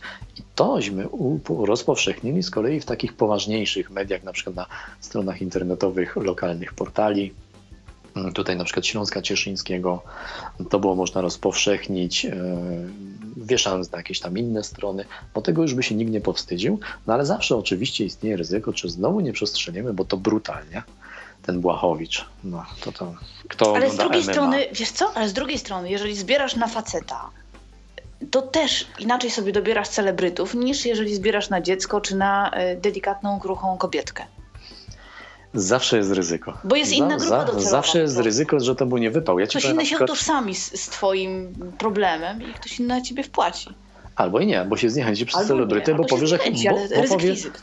No właśnie, no właśnie. I zawsze, zawsze, choćbyśmy nie wiem co fantastycznego wymyślili, zawsze jest to ryzyko, że na przykład "A ja chwytaka nie lubię, jak on go zna, no to, to, to koniec, nie? Albo ja MMA nie lubię. Więc na przykład ja miałem już taki pomysł i też pytanie, jakby to było odebrane, mm, bo miałem taki pomysł, żeby nakręcić taki filmik, tylko nim, nim żeśmy go nakręcili, to się okazało, że w zasadzie e, pierwszy etap mojego leczenia mam sfinansowany i zostało tylko tam e, parę tysięcy dopłacić, co dałem z własnych, z własnych oszczędności. No i następny filmik był taki, że mm, był taki program, zacząłem się tam Top, Top Gear, coś takiego o samochodach, e, w którym występował facet ubrany na biało. Tożsamości tego faceta nikt nie znał. On występował jako po prostu taki kierowca kaskader, nazywał się Stick. I w tych programach różne temu Stickowi zadania, Stickowi zadania dawano. Na przykład rozwalić taki, a nie inny samochód, przetestować taki, a nie inny samochód, ale nikt nie wiedział, jak on wygląda, bo on zawsze występował w białym skafandrze, w białym kasku. Scenariusz na filmik i pomysł był taki, że jest sobie na parkingu Porsche i te Porsche po prostu drive'uje, tak? Jakieś tam bączki kręci, jakieś tam różne rzeczy wywija. I w tym skafandrze, w oryginale, e, zapakowana jest moja koleżanka, która nomen omen jest kierowcą rajdowym, jest mojego wzrostu, bo ma też 1,70 m. Ogólnie nikt by się nie kapnął, że tam siedzi po prostu dziewczyna, jest założony kask i lektor mówi, że mm, już wkrótce zapadnie trwoga na, na drogach. Już wkrótce pojawi się na drogach szaleństwo. No I tak mniej więcej to było jakoś tam rozpisane. Chodziło o to, że jeżeli nie chcemy, żeby na drogach zrobiło się niebezpiecznie i strasznie, Musimy to powstrzymać. po- powstrzymajmy go. Pomóżmy Jarkowi odzyskać wzrok. I w tym momencie, jak jest powstrzymajmy go, Porsche hamuje, ja, kierowca wychodzi, zrzuca kask, zrzuca opończe, powstrzymajmy go, pomóżmy Jarkowi odzyskać wzrok, żeby nie wyjechał na ulicę. I jestem w tym momencie ja, który rozkłada białą laskę i zamyka drzwi sobie odchodzi, tak? No i tak ogólnie to było bardzo fajnie rozpracowane. Ja tutaj dokładnie tego już nie potrafię przytoczyć, ale było to bardzo śmieszne, bardzo zabawne. I, bardzo jesteśmy takie... bardzo ciekawi, czy by to zadziałało, pozytywnie czy negatywnie. I tu jest Ja bym wpłaciła po takim filmie. Ja też. Ale wiele To osób. sobie. Ale, ale wiele osób mogło powiedzieć, że to wcale nie jest śmieszne. Prawda? Tak, No. to bije wizerunek niewidomych, jak można ośmieszać niewidomych. No widzisz, Troszkę więcej no dystansu do, do samych siebie się przyda. No to w końcu jesteś chory i nieszczęśliwy, czy nie jesteś chory i nieszczęśliwy? To w końcu zbierasz, czy się śmiejesz z tego? Chcesz odzyskać wzrok, czy, czy, czy chcesz się lansować na twardziela i kozaka, nie? Lansować chcemy się zawsze. ale zawsze, nie zawsze zbieramy pieniądze. Więc e, mając takie filmiki, mając takie różnego rodzaju memy, grafiki, my to możemy potem rozpowszechniać właśnie na różnych mediach społecznościowych, YouTube, mm, Facebook. E, No tutaj na Monster spokojnie by się nadawał ten filmik. Ja na, ja na Facebooku, ja na Facebooku założyłem jakby dwa projekty. Pierwszy to była strona i to był punkt widzenia z perspektywy niewidzenia. To to, o czym wspominałem, taki blog, gdzie jako eks-widzący piszę, jak to jest sobie teraz żyć po niewidomemu. Z tym się można zgodzić, z tym się można nie zgodzić. Oczywiście ja to nie robię dla żadnego środowiska i tak dalej. Ja piszę subiektywnie, jak ja to widzę. Można się z moim zdaniem e, sprzeczać. Nie ma sprawy. Ja to czuję po swojemu I tak to piszę.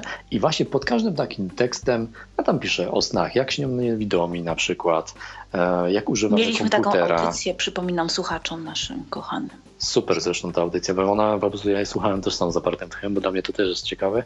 Jak w ogóle cały tyflo światek jest dla mnie ciekawy, bo to jest naprawdę inspirujący wbrew pozorom i ciekawy. Ja na przykład jakby zamknęli Tyflosa, to ja bym wpadł w depresję, bo, bo tam jest naprawdę bardzo fajnie na przykład patrzeć jak, mm, jak to wszystko się toczy swoim rytmem, różne wątki i tak dalej. Naprawdę, to wiesz, można się z tego śmiać albo nie, ale mnie to pasjonuje. Tak cała tyflowiedza, wiesz, wielu ludzi nie wie, wielu ludzi nie wie, jak na przykład niewidomi żyją, obsługują komputery. Ja mam na przykład... Mogą pytanie, płakać. Ostatnio, ostatnio była moja już e, dziewczyna, mm, nie mogła kiedyś tam zrozumieć, wszystko była w stanie zrozumieć, tylko nie była w stanie zrozumieć, jak ja się golę i że ja się po prostu nie zadrapiam. Jak zrozumiała, to odeszła. tak, bo już nie byłem bohaterem. nie był tajemniczy. Nie, po prostu ja to wytłumaczyłem w bardzo prosty sposób. Wziąłem jej golarkę, którą ona się goli po nogach i ogoliłem sobie twarz.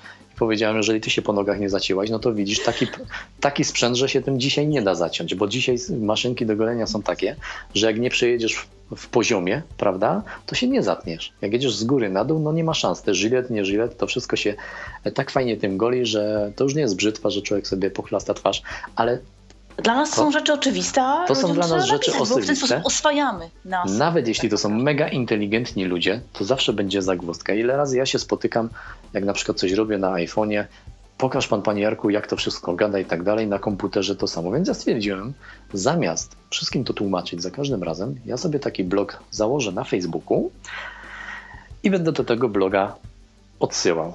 Prawda? I to był fanpage, wydarzenie? To był fanpage, akurat to był fanpage. Ja za chwilę powiem, dlaczego nie warto wydarzenia zakładać, bo też je założyłem. Ale to był właśnie fanpage i na tego fanpage'a odsyłałem i tam właśnie było te zawsze pod spodem wspieramy Jarka. I każdy, o kurde, kliknę. A tam już jak przeczytał dwa, trzy moje teksty i mnie polubił, bo tym one mają służyć, to został przeniesiony na moją stronę internetową, gdzie mógł się zapoznać e, o co w tym wszystkim chodzi i na przykład, czy chce mi pomóc. Taki koń trojański. A przy okazji ja nie musiałem za każdym tłuma razem tłumaczyć każdemu głodnemu wiedzy, jak to jest nie widzieć, a żyć i sobie radzić. Prawda? Bo ja sobie radzę, mhm.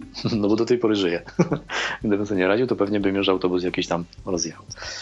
A wydarzenie. Wydarzenie było założone jakby po to, żeby wszyscy moi znajomi, mm, a mam ich dużo na, na Facebooku i to są głównie ludzie, którzy, no głównie 90,9%, których ja znam z realu. Tam paru mam wirtualnie poznanych, ale to też tak na przykład my tutaj przegadaliśmy trochę już, no nie? Mhm. Z sobą, więc spokojnie możemy powiedzieć, że mimo się nie znamy e, osobiście, to, to znamy się jakoś tak e, ten bliżej, więc spokojnie jesteśmy znajomymi założyłem właśnie dla nich, żeby nie zaśmiecać jakby swojego profilu, e, takie wydarzenie, co by oni wiedzieli, co się u mnie dzieje.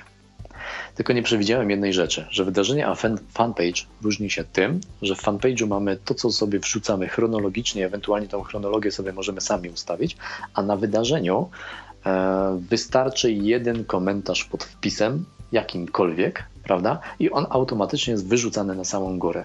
Czyli jeżeli ja mam na przykład na moim wydarzeniu ileś wpisów, a to był też taka forma mini bloga, tak? takiego mini bloga, wydarzyło się to, to, to, tam za tydzień napisałem, że to się wydarzyło i to się czytało tak jak blog. Wystarczył jeden komentarz jakiejś zabłąkanej po miesiącu duszy e, pod tytułem ach, och, albo wspieramy Jarka, nie? I mhm. momentalnie to, co już wszyscy przeczytali, znowu lądowało na samej górze.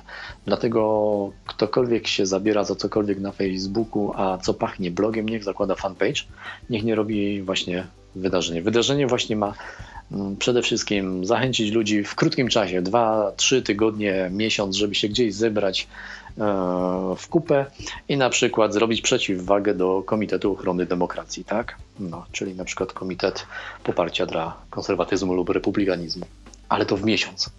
Bo jak my z tego zrobimy tak jak ja, 12-miesięczny blog, to wystarczy teraz jakiś dowcipniś, który sobie to wszystko przekopie i do pierwszego wpisu zejdzie Mm, i powie mi, ach, panie Jarku, jak pan pięknie pisze, przeczytałem wszystko, no nie?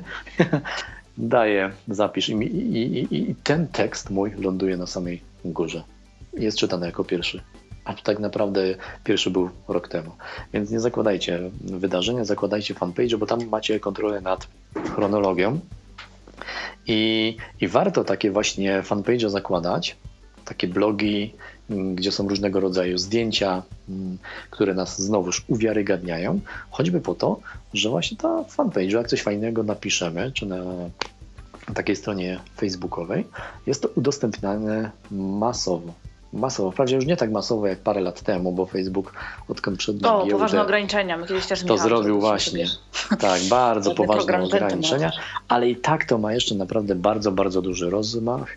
U mnie... A potem sami możemy promować, później sobie wrzucać na grupy, udostępniać, zapraszać znajomych do polubienia, mhm. zachęcać do, do propagandy. I, i, my to wszystko, I my to wszystko widzimy, nie? Do ilu informacja mhm. ludzi... mam pełną kontrolę nad tym. Tak. I na przykład jeżeli moje, mm, te nazwijmy to pseudoblogi pod dwoma jakby e, projektami założone, bo jedno to jest właśnie fanpage e, na Facebooku, drugie wydarzenie, na bieżąco śledzi no niecałe, niecałe, niecałe 2000 osób, no to informacja dociera za każdym razem, kiedy ja tam cokolwiek wrzucę, no to spokojnie 10 razy tyle. Tak, bo ktoś polubi, skomentuje, udostępni. Przeczyta i zostanie w głowie. Przeczyta mhm. i zostanie to wszystko w głowie. A co za tym idzie? My zbieramy pieniądze, my się sprzedajemy. To jest dla nas mhm. kasa, a każda złotówka zbliża nas do celu. Dlatego i też poszczególne posty, żeby nie były zbyt długie, bo o ile osoby niewidome lubią czytać, o A jak ktoś, ma, nie, no, jak ktoś ma zacięcie, jak ktoś ma zacięcie do pisania, Chyba, że ma zacięcie. To, to, to długie pisanie nie przeszkadza. Ale, Ale, jeżeli to nie jest opatrzone żadną grafiką, a jest pisanie długie, długie, długie, długie, to przy tym całym nawarstwieniu aktualności wszelakich, no może ktoś po prostu odpaść po paru zdaniach. Zgadza się. Dlatego pamiętajmy, ja tu drugiego błędu nie popełniłem, e, co na wydarzeniu drugiego mianowicie. E, na fanpage'u mam zdjęcia. Mm, zaprosiłem moją koleżankę. E, dziewczyna jest fotografem, takim amatorem, ale ma bardzo fajny zmysł. Ludzie chwalą jej zdjęcia. Zaprosiłem, żeby moje teksty obra, obra, o, zdabiała zdjęciami. Patrzone były. Mhm. Tak. Na wydarzeniu tego nie mam. Na wydarzeniu jest sam tekst. My pamiętajmy, że większość ludzi w mediach społecznościowych, w internecie to są osoby widzące i one się posługują zmysłem wzroku. Tak? I, I dla nich musi coś być najpierw ładne, a potem treściwe. E, a najlepiej, żeby było ładne, treściwe i krótkie. Aczkolwiek jeszcze jak jest ładne, treściwe i długie, ale z sensem, to się przełknąć. No jak teraz jest, bez sensu pisane, no to, to nie. Dlatego na przykład nie warto robić takich rzeczy, że na przykład za każdym razem na takim blogu komuś dziękujemy. Ktoś nam wpłacił 500 zł, 10 zł. Lepiej raz na końcu miesiąca wypisać 20 osób, na przykład, bo możemy mieć taki, taką ideę, że każdemu, kto da większą wpłatę i kto na to wyrazi zgodę, będziemy dziękować. I potem mamy miesięcznie po 20-50 wpisów. Dziękujemy panu Ryszardowi, dziękujemy pani Zosi i tak dalej. Nie, zróbmy to. Po pierwsze, ten, kto wpłacił mniej, może się poczuć skrzywdzony, że go na więcej nie stać, wpłacił ile mógł. Po drugie, sami już nie ogarniemy tego zwyczajnie.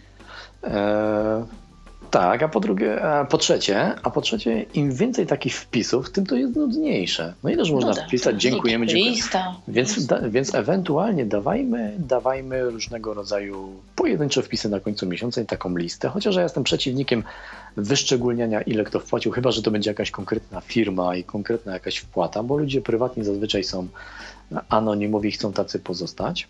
Mhm. No, firmy lubią się czasami pochwalić, no ale tak jak powiedziałem, ileż można więc zróbmy to w jednym jakimś wpisie e, co miesiąc. Nie sugerujmy ludziom konkretnych wpłat. Chyba, e, że jest taka umowa z firmą, załóżmy, bo też tak może być, że ktoś Ale ci, nie chodzi o pry... Słuchaj, dam ci 20 tysięcy tylko pod warunkiem, że i ty się godzisz albo nie i w razie czego? W porządku, w porządku, oczywiście, to tak. Mhm. Natomiast mi chodziło o to, bo ja na przykład ostatnio dostałem telefon z fundacji, jem sobie e, drugie śniadanie w pracy i dzwoni do mnie jakaś kobieta z fundacji jakiejś tam XY zbierającej, no dajmy na to na Jasia i Małgosie, którzy oczywiście są, są chorzy. Czy ja bym nie wsparł? Oczywiście, że bym wsparł. Nie? Ja zbierając na mnie pieniądze, mm, równocześnie wspierałem fundację e, Subkonto i cel na leczenie mojej takiej serdecznej też koleżanki, bo stwierdziłem, że skoro inni sobie potrafią piwa w miesiącu odmówić, bo prawda można, nie? to ja sobie też odmówię piwa i te 10, 20. Zwłaszcza, że ty musiałeś akurat. Ja cały czas tak zmieniam głos specjalnie, bo ja udaję chwytaka. Kto posłucha, to po prostu będzie wiedział o co chodzi, ale ilekroć o tym wspominam, to po prostu... Za, mała chrypka, musisz więcej ja, pracować nad no tym. Nie, to... no nie, nie ten talent, nie te umiejętności, ale... Musiałbyś, to, wiesz, to, a mówię, poza tym to y, charyzmatyczne te... Mówię to, mówię to słuchaczom, żeby po prostu wiedzieli, jest... dlaczego ja tak tym głosem staram się nieudolnie, ale jednak go udawać. Mm, poczekaj, bo zgubiłem wątek, o czym ja tam mówiłem. Aha, że zadzwoniono do mnie właśnie, e, czy bym nie sparł, więc no, oczywiście ja wspieram, e, bo też sobie piwa odmówię moją serdeczną koleżankę, więc dlaczego nie miałbym jakiegoś tam Jasia przysłowiowego i chorej Małgosi wesprzeć? Po czym kobieta do mnie z hasłem, że kwotą 30 zł. Mhm. Więc ja się jej grzecznie pytam, a dlaczego nie 20 czy 10? Nie, nie, nie, bo my mamy coś takiego, że tylko 30 zł i, i, i tak dalej. No ale ja mówię, ale proszę No to nie, no to sześciopak to już wypadnie. Ale są ludzie, którzy na przykład z chęcią dadzą, ale 5 zł, bo ich na przykład nie stać, jakaś starsza kobiecinka, albo już komuś wcześniej dali, albo mają ostatnie 5 groszy przed przyjściem, przepraszam, 5 zł przed przyjściem listonosza i też by się nie podzielili, ale nie mają 30. Hmm? A nie możemy wartościować. Nie możemy wartościować. My musimy pamiętać przede wszystkim jedną podstawową rzecz, że każda złotówka, choćby to była jedna złotówka, zbliża nas do celu. Że faktycznie super by było znaleźć kogoś, kto nam da 100 tysięcy czy 50 tysięcy, czy tej firma lub osoba prywatna, ale tak samo, tak samo my osiągniemy cel i efekt, jeżeli znajdziemy 50 tysięcy osób, które nam dadzą po 2 złote. Dlaczego? No, trzeba się nastawić na maksymalne jakby rozpowszechnienie tej naszej kampanii, a chwyty są w zasadzie wszystkie dozwolone, byle właśnie nie były negatywne. Niektórzy ludzie zbierają poprzez koncerty różnego rodzaju, zapraszają różnych celebrytów, robią jakieś akcje pod tytułem, nie wiem, polej się lodowatą wodą, prawda, to się poczujesz jak ktoś, kto ma stwardnienie rozsiane, a teraz sobie pomyśl, że jemu jest tak zimne 24 na dobę i tak się trzęsie. No i ludzie się polewają wodą, po czym wyzywają innych, ty teraz się polej wodą, bo jak się nie polejesz, to wpłacasz tyle i tyle, albo stawiasz obiad. Oczywiście, że każdy każdy wpłaci, ale jak się nie poleje, to stawia. A właśnie niekoniecznie, bo szczerze mówiąc, na przykład na mnie takie łańcuszki, wszelkiego rodzaju łańcuszki działają bardzo negatywnie. Nigdy nie wziąłem udziału w takim łańcuszku. I to jest zawsze Jeżeli ktoś na przykład y, zamieszcza jakiś post, na który jeśli zalajkujesz albo skomentujesz, to już jesteś nominowany, no to, że tak powiem, o, ten gest tutaj mogę pokazać, bo na antenie nie widać.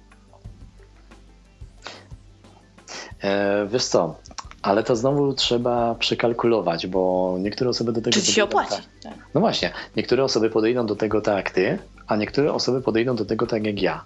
Ja osobiście mm, nie wiem, czy wziąłbym w czymś takim udział, aczkolwiek zwróć uwagę, że ta kampania mm, na te stwardnienie boczne, rozsiane, stwardnienie rozsiane boczne miała taki wydźwięk, że wzięło w jej, w jej udział, w niej udział wielu celebrytów, i te filmiki były naprawdę różne, bo był na przykład kulturysta, którego tam polewano z, z wozu strażackiego, prawda? E, inny miał tam pomysł, że go poleją jakaś panienka w wannie, prawda? I gdzie pokazywała wszystkie swoje fantastyczne atuty, które warto oczywiście polać, nie? Chodzi o to, że w tym wzięło udział bardzo, bardzo dużo znanych twarzy, a każda znana twarz równa się uwiarygodnienie, e, równa się to, że może mnie jako znanej twarzy, na przykład piosenkarza, nie lubią, ale lubią ciebie jako znaną malarkę. I im więcej tych twarzy poprze jakąś akcję, tym znowu więcej złotóweczek. A raczej, jeżeli w tym weźmie udział dużo medialnych osób, to szansa jest na to, że to będzie raczej pozytywne niż negatywne, a nawet jakby Pytanie, było trosze... czy ludzie mieli wybór, bo odmówisz sobie, o nie chciałbym. Jest to nawet jeśli by to trochę, nawet jeśli by to pachniało troszeczkę wiochą i tandetą, to na pewno swój skutek odniosło, bo nie wierzę, że I zamachem nie. na wolność osobistą. Ale to ma odnieść skutek i pieniądze. A zawsze będzie dyskusyjne. Wracamy do mnie, chwytak, pijok i tak dalej, prawda? No też to, też mogłem przestrzelić. I tutaj chłopaki i dziewczyny zbierające mm, na stwardnienie rozsiana, no też mogli przestrzelić, ale ja myślę, że jednak mimo wszystko więcej było korzystów, korzyści. Mimo iż to trochę taką powiedzmy mm, tandetą pachniał, bo w pewnym momencie te gwiazdy zaczęły się lansować, tak? Jakby zgubiły całą ideę, która była pierwotna przy tym wszystkim, a zrobili sobie z tego taki po prostu lansik i kreowanie się i tak dalej. I tak uważam, nawet jeśli zamieniło się w taką właśnie, jak to mówię, no bo w Polsce, w Polsce w zasadzie wszystko pachnie cepelią i parodiowaniem zachodniego show biznesu. E, więc nawet jeśli ci nasi prowincjonalni celebryci typu Doda, Nergal i cała ta reszta tych gwiazd mm, te akcje wypaczyła, to ona i tak odniosła skutek. Ona i tak odniosła skutek, bo oni w niej uczestniczyli, a Polacy po prostu widzą ich w faktach, w Super Expressie i we wszystkich innych periodykach różnej maści, słuchają, oglądają. A co za tym idzie? To działa. Działa. Dokładnie. I o to chodzi. Nawet jak do końca nam nie wyszło, czy za coś się możemy trochę nawet wstydzić, to ważne, że zadziałało. Natomiast naprawdę pilnujmy, bo to jest cienka strasznie granica, to jest takie chodzenie po lodzie, żeby nie przestrzelić. Nie? No my możemy na przykład zrobić koncert, możemy zrobić fantastyczny koncert. Hmm, zaprosimy sobie Ewę Małas-Godlewską, ona przyjedzie, zaśpiewa. Pięknie zresztą. Pięknie zresztą. Zrobi takie wokalizy, że zaczną pękać witraże, zaczną pękać e, jakieś tam, prawda, lampy, wszystko będzie piękne. Po czym nikt na to nie przyjdzie, bo stwierdzą, że muzyka klasyczna to nie dla nas. Ja bym poszedł najlepiej na koncert chwytaka. Hmm, właśnie. Więc można zrobić koncert. Pytanie, kogo zaprosimy. Tak? Możemy zaprosić celebrytę, który na przykład dawno już nie był mm, w telewizji, nikt go nie będzie kojarzył. Na przykład, tak mi się na przykład nasuwa świetny kabaret Otto, tak? Swojego czasu. Mhm. Kto dziś o nich pamięta? Hmm. No my. Dzisiaj, no my. w zasadzie resentymentu troszkę czy ja myślę, Ale... że tutaj warto, wiesz co, wybrać właśnie to, o czym mówiłeś. Czyli czy oczekujemy małych wpłat od większej ilości ludzi, wtedy zupełnie inaczej ustawiamy to wszystko, mm, albo spodziewamy się wyższych kwot od mniejszej liczby. Nie. Mniejszej liczby nie, osób. Ja się, ja, się, ja się z tą nie zgodzę. Tak jak powiedziałem Dlaczego? na samym początku, nie ograniczajmy się w niczym. Nie, ale jeżeli wybieramy, jeżeli zastanawiamy się nad tym, czy to obciach, czy nie obciach, no wiadomo, ale że za miesiąc może przyjdą na koncert zdanie. Disco Polo, inne osoby przyjdą do Filharmonii. Z reguły nie, tak nie, nie, nie, zawsze, ale, ale z reguły tak jest, więc tutaj nie. ewentualnie byłby taki nie, nie, nie, nie. Z, znowu wracamy do punktu wyjścia. Trzeba zrobić taki koncert, gdzie przyjdzie więcej osób. Więcej osób niestety przyjdzie na dzisiejszy na koncert Disco Polo niż do Filharmonii, dlatego ja osobiście nie robiłbym koncertu w Filharm w koncertu. Czyli koncert... nastawiasz się na y, mniejszą liczbę potencjalnie bardziej kasiasty. Mm, ja się nastawiam przede wszystkim na rozmach i na powodzenie danej akcji. Nie, my się nie kierujemy naszym gustem, tylko my się kierujemy marketingiem.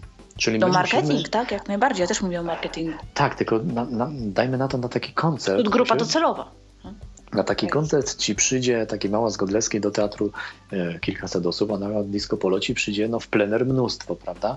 Ja uważam, że jednak większa szansa jest na jakimś festynie czy na rynku nazbierać pieniądze konkretne niż w teatrze.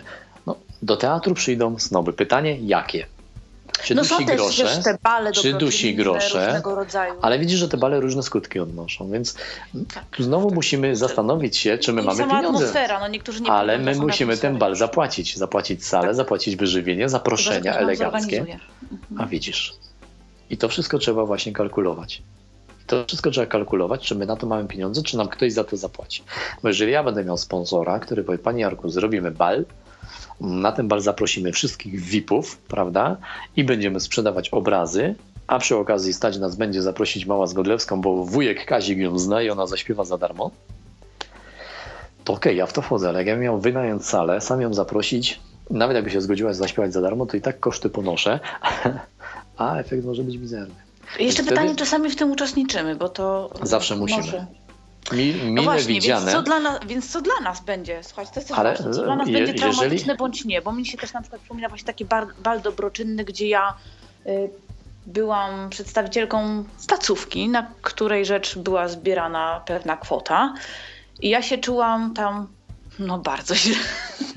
Ale uważam, że na takich rzeczach związanych e, ze zbieraniem pieniędzy dla nas powinniśmy być, bo tak zwyczajnie w świecie wypada wypada się pojawić. Tak, ale musimy to... wziąć pod uwagę, że, że może być taka sytuacja, że się poczujemy jak ten bidulek, bo ktoś coś tam nie tak powie, bo my akurat byśmy inaczej i musimy zacisnąć zęby, uśmiech utrzymać.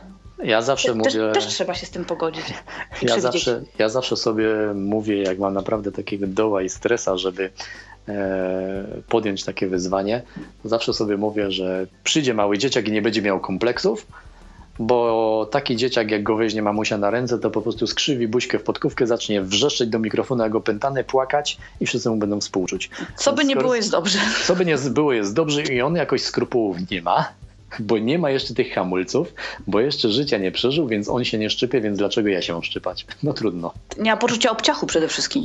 No dlaczego ja mam mieć? Bo co, bo mnie, 20, bo mnie 30 i parę lat doświadczenia życiowego. Ale trzeba to przewidzieć. Ale trzeba to przewidzieć, czy jesteśmy na to gotowi. Albo się sprzedajesz, albo nie. Właśnie.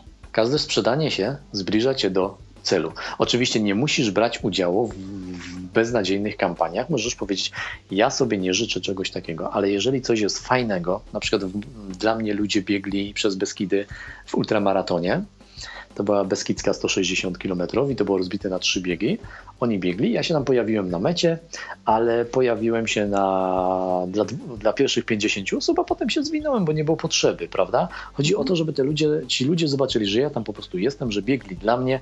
Ja, ja tam każdemu, kto przybiegał, taki mm, medal się wręczało, że, że po prostu się uczestniczyło w tym biegu wypada na czymś takim być. Jeżeli znana dla nas koncert, wypada się być, bo ludzie po prostu, wypada im podziękować osobiście i trzeba być na to przygotowany, trzeba to wziąć na klatę.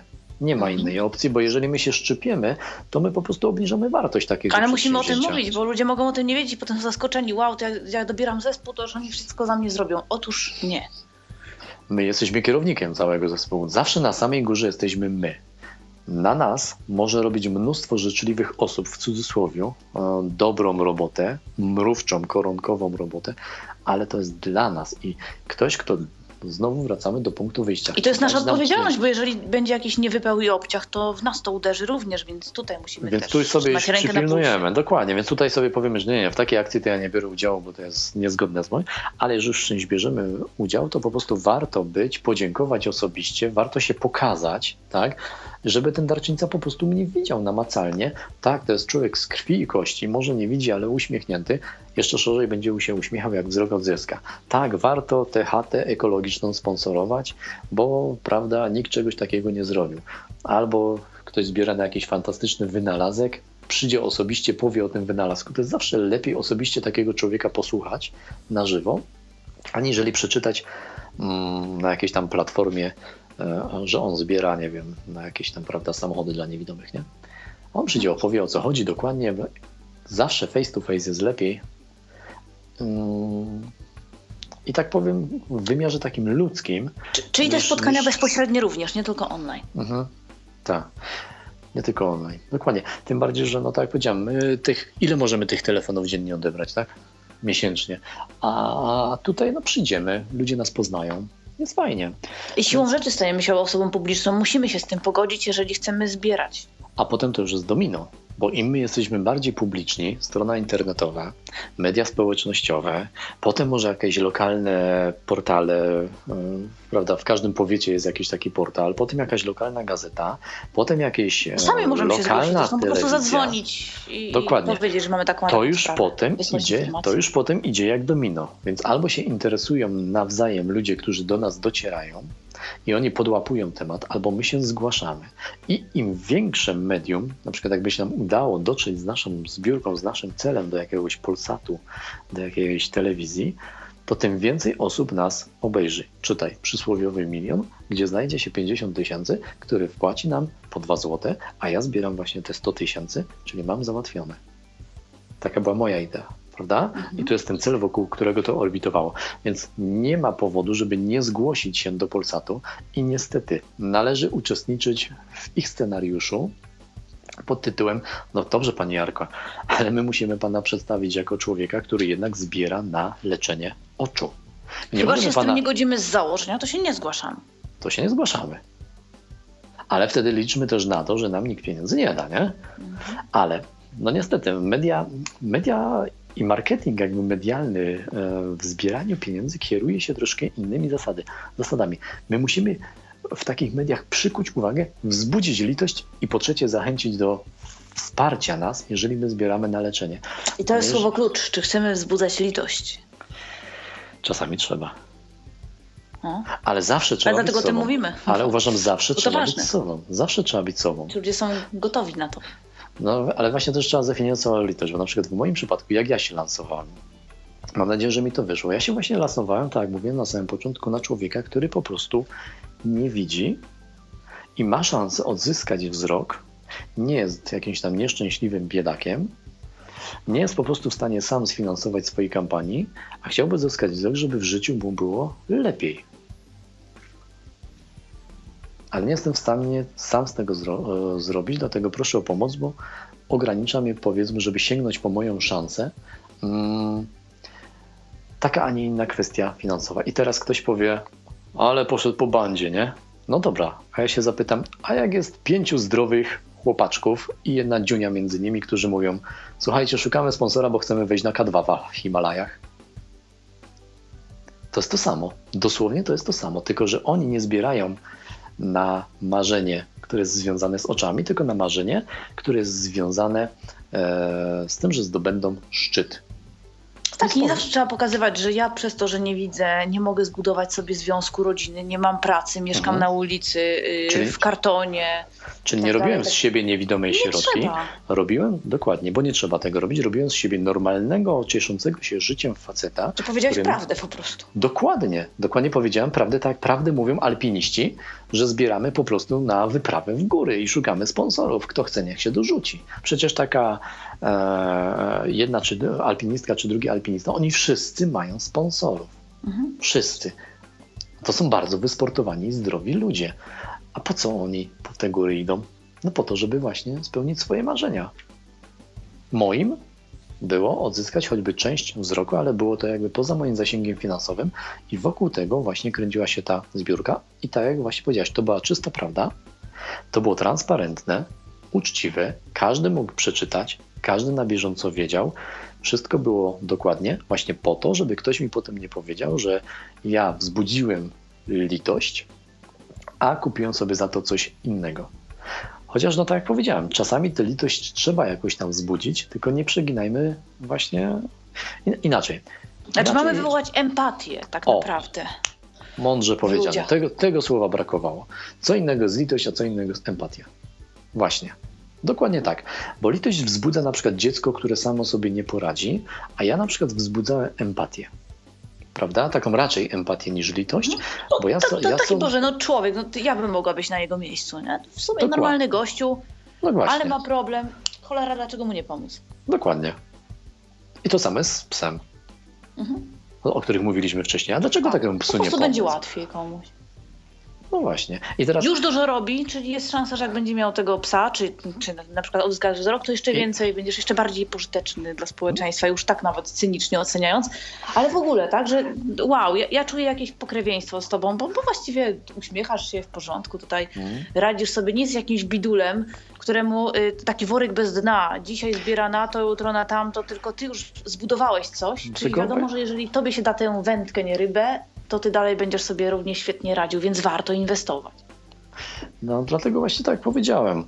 Eee, kręcimy się wokół tego celu. Uważamy, żeby ta akcja nie miała jakiegoś tam negatywnego odwdzięku. Przede wszystkim trzymamy się prawdy, jesteśmy mega transparentni i szukamy możliwości, które jak najszybciej pomogą nam nazbierać te pieniądze. My się nie ograniczajmy niczym. Są platformy na przykład takie jak się pomaga, które pozwalają nam zbierać te pieniądze na masową skalę. Przez SMS-y różnego rodzaju, które można wysyłać z jakimś tam numerkiem i te pieniążki z tego Chociaż tutaj też oczywiście są opłaty i trzeba uważać. Tak. No zawsze są opłaty. Chodzi o to, żeby były jak najmniejsze, czyli na przykład tak jak powiedziałem, do 10%, do 30%, nie? No w przypadku SMS-ów to zazwyczaj jest jedna trzecia dla nich, dwie trzecie dla nas. Przeważnie te początkowe cyferki już określają, ile tam jest. Załóżmy sobie konto na PayPalu, nie? Przecież wiele ludzi na zachodzie nam przeleje przez PayPal.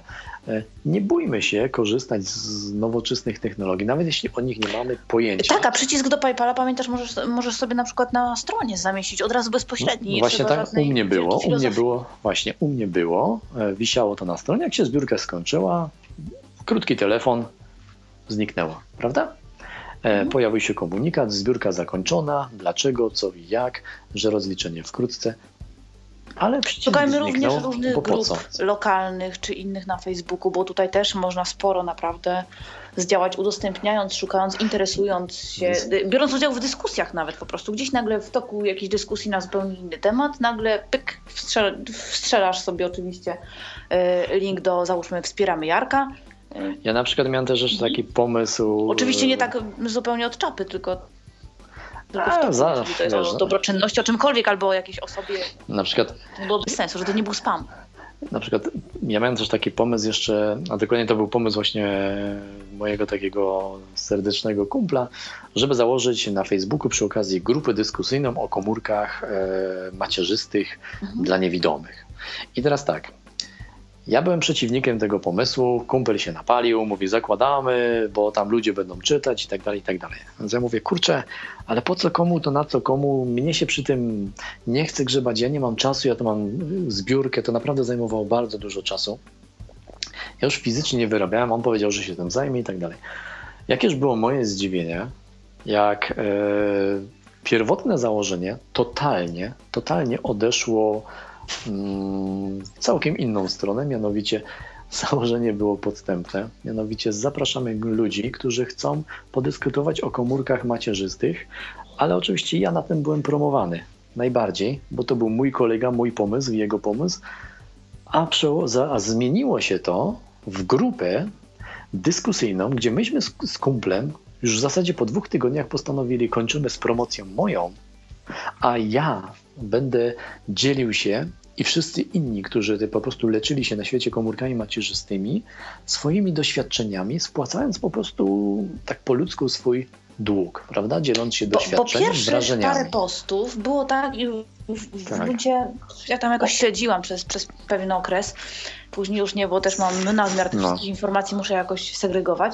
Natomiast pamiętam, że przez pierwszych kilka tygodni to głównie to były kolejne posty z zapytaniem jestem mamą dwuletniego Jasia, który coś tam, co i tak dalej, i tak dalej. Bardzo podobne tak. były rzeczy. Tylko właśnie, widzi, ale, sytuacji... ale, ale tutaj też, te, też można zobaczyć, jak na przykład to szybko czasami się zmienia, bo tak jak powiedziałem, pierwotne założenie było, że to będzie kolejny koń, koń trojański, który będzie pomromował moją zbiórkę. Tak? Czyli kolejny satelita kręcący się wokół właśnie tego centrum, jakim jest moja akcja. A po dwóch, dwóch tygodniach już to było totalnie co innego i stwierdziliśmy, że nie, to w takim razie Janek, jest to super, Robimy z tego takie naprawdę porządne forum, bez promowania mnie i ściągamy wszystkich, którzy tylko po prostu zbierają i tak dalej. I na początku były same pytania, potem tak.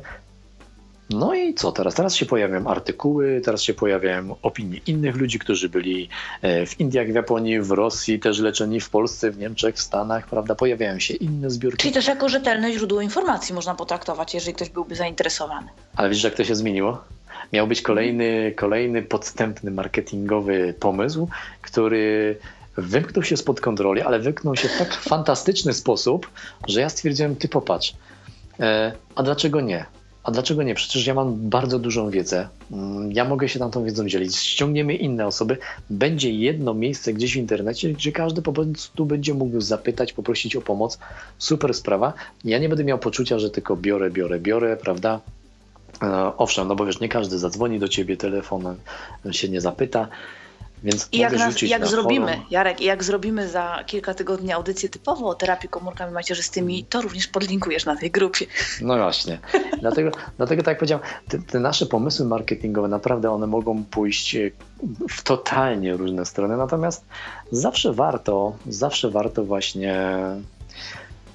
e, po pierwsze pilnować tego, żeby z tego było naprawdę coś dla nas, a nawet jeśli nie jest już to dla nas, tak jak właśnie mi się ta grupa... Żebyśmy nie stracili wizerunkowo też chyba jakoś tak. Żebyśmy przez kolejne 30 lat nie czuli się źle. O, żeby być człowiekiem, dokładnie. Żeby, żeby nawet jak nam coś nie wyjdzie, to żeby to po prostu było fajne i żeby się z tym czuć dobrze. Mhm. No tak jak powiedziałem, to był jeden, no właśnie kolega, który tę grupę założył, znowu jest jednym z dwunastki. Tak? Ja, mam, ja mam tam właśnie 12 czy bodaj 13 takich osób, które są zaangażowane w to, e, jedne mniej lub bardziej e, podpisane personalnie. E, każda z nich miała jakieś zadanie. Po prostu to, co zrobił Janek, no to, to, to po prostu było jak huk z armaty na Facebooku, bo facet ma czas, więc on się tym Facebookiem bawi. On, on niesamowitą robotę no, zrobił. No szaleje tylko... w internecie generalnie marketingowo.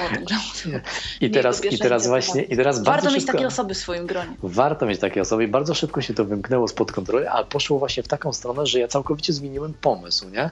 E, jakby koncepcję tego wszystkiego, że dobra, niech nie będzie wszystko takie ukierunkowane na zbieranie kasy i tak dalej.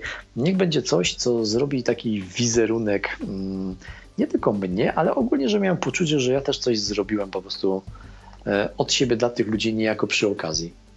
A właśnie dlatego, że jest to przy okazji, to ja na tym nic nie tracę. I może to jest, zobacz, a może to jest też sposób na to, że jeżeli w Twoim przypadku akurat terapia nie przyniosła skutku, to mimo wszystko nie, nie popadłeś w totalną depresję, y, nie wypaliłeś się, bo y, po pierwsze miałeś to nastawienie takie pragmatyczne, a po drugie wiesz, że i tak został jakiś pozytywny skutek. Tak.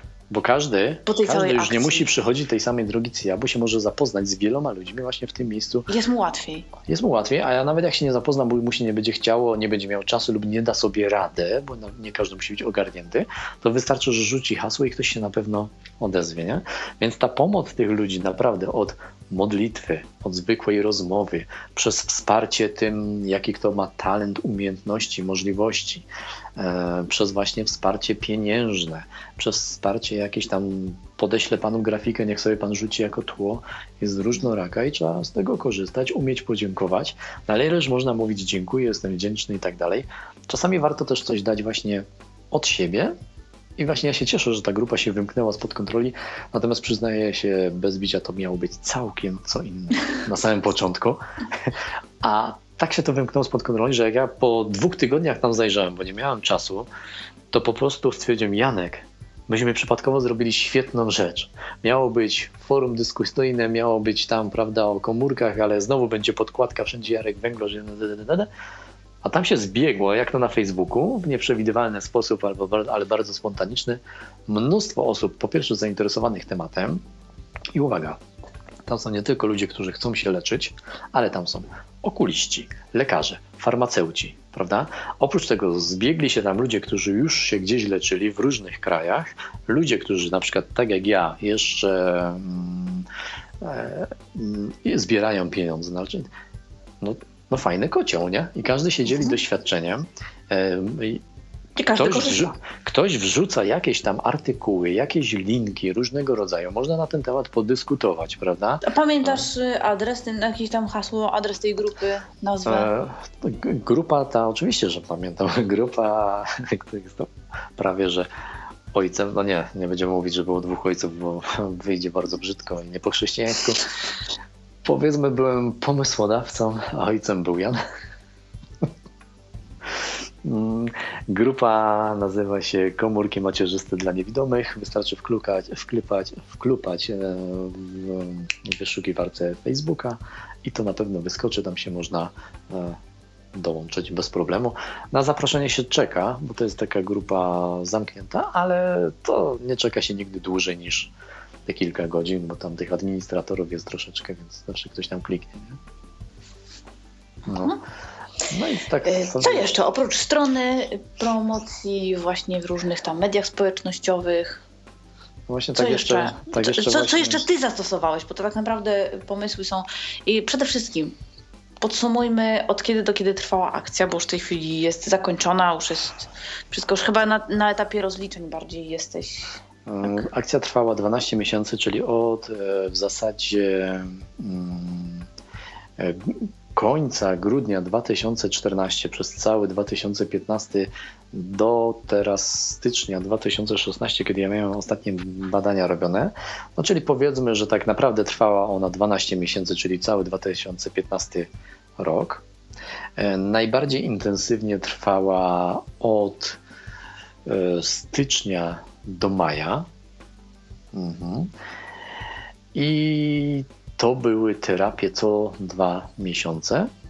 No plus najbardziej ożywiona moja działalność w internecie, plus cała ta brygada RR, tak? Terapia, czyli za każdym razem trzeba było zebrać pieniądze na kolejną terapię, bo inaczej Dokładnie. ona się nie odbyła. Znaczy, to jest też takie troszeczkę ciśnienie, tak? Czy się było, ciśnie, było ciśnienie ostre i tak dalej. I mogę śmiało powiedzieć, że wszystko to, co ja sobie wymyśliłem, raczej przyniosło skutek, czyli mm, to, że udało mi się te pieniążki zebrać, pokazuje, że moje myślenie było słuszne. Czyli eksperyment na człowieku się udał, słuchajcie. Tak. Przynajmniej pod tym kątem. Dokładnie.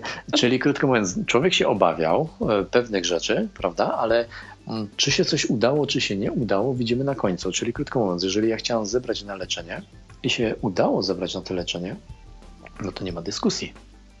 My możemy dyskutować, czy cel uświęcał środki i tak dalej, natomiast liczy się efekt. Mnie się udało zebrać na całą terapię. I, tak, I zrobiłeś wszystko, co się dało w tej sprawie. Zrobiłem wszystko, co się dało. I żeby było śmieszniej, nie włożyłem do tego ani złotówki, moment, moment, bo zaraz tylko wyjaśnię, o co, co mam na myśli. Poza wykupieniem domen, i dołożeniem tak naprawdę około 6, no tam jest troszeczkę więcej e, tysięcy z własnych oszczędności, prawda? Bo ja miałem pierwotny taki plan nazbierać na swoje leczenie na pierwszy etap, no a potem biorę kredyt i z własnych oszczędności biorę, jeżeli to leczenie przyniesie skutek, żeby działać dalej. Dlaczego ja od razu swoich oszczędności nie wpompowałem? Ano, znowuż pragmatyzm, prawda? A gdyby zaczęło się coś dziać bardzo negatywnego i trzeba by było szybko podjąć jakieś mm, gwałtowne i konkretne leczenie, ja musiałem mieć pieniądze. Mhm. Chociażby po to, że no wiemy jak na przykład dzisiaj jest. Masz zdiagnozowanego raka dzisiaj, do specjalisty dopiero masz termin za trzy miesiące, tak naprawdę, mimo jakichś tam programów, e, rządowych, nie wiadomo czego, a na zabieg dopiero dwa miesiące później, prawda? I po pięciu miesiącach tak naprawdę ten rak jest 10 razy większy i już nieodwracalnie posunięty. Plus stres. Więc ja stwierdziłem, że jeżeli ta terapia ma się w jakiś sposób wymknąć spod kontroli, a istniało na to ryzyko wprawdzie 3%, ale zawsze, E, to ja muszę mieć zabezpieczenie finansowe, żeby natychmiast przeciwdziałać, a nie żebrać na fundusz zdrowia i chodzić po specjalistach i czekać 12 miesięcy, aż mnie przyjmie łaskawie ktoś i tak dalej, i tak dalej. Więc tu też miałem to zabezpieczenie finansowe, natomiast ono by było całkowicie wpompowane, no bo tak jak powiedziałem, taki etap, mnie pierwszy etap leczenia wyszedł około 70 tam tysięcy. To jest plus minus, bo już teraz musiałem to wszystko podliczyć.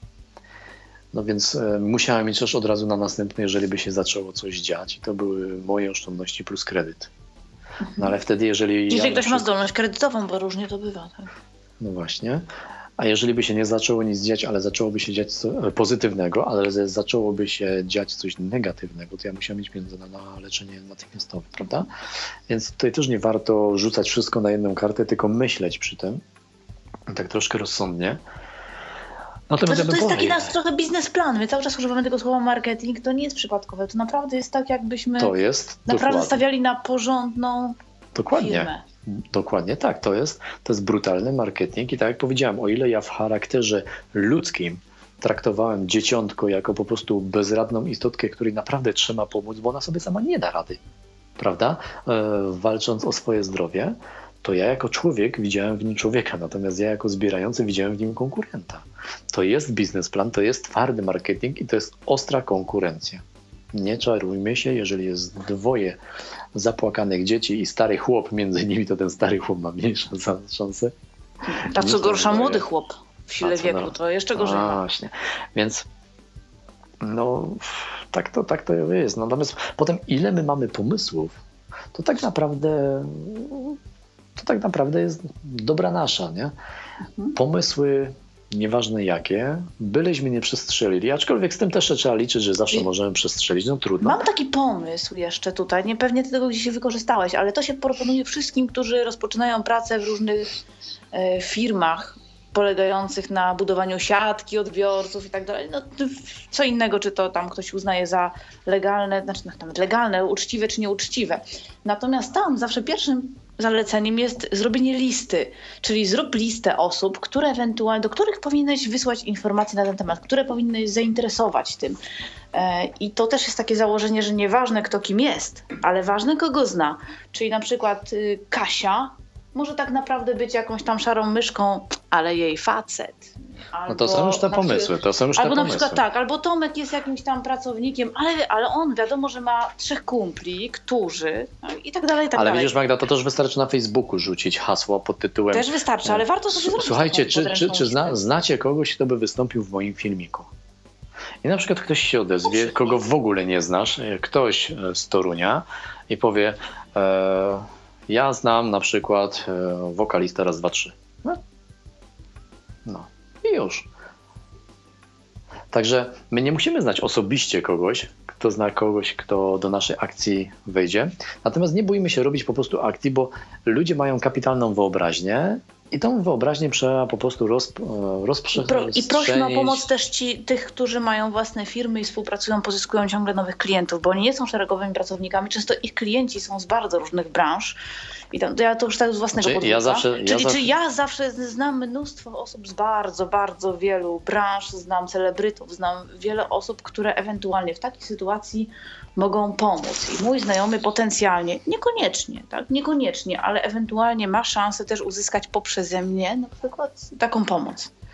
Ja powiem tak, że wszystkie chwyty dozwolone, tylko żebyśmy się czuli w tym dobrze, żebyśmy nie kopali wszyscy, innych. Wszyscy, mało tego i nie miejmy pretensji, jeżeli ktoś z nami powie, wiesz co, sorry, mm. ale ja nie mam czasu, tak?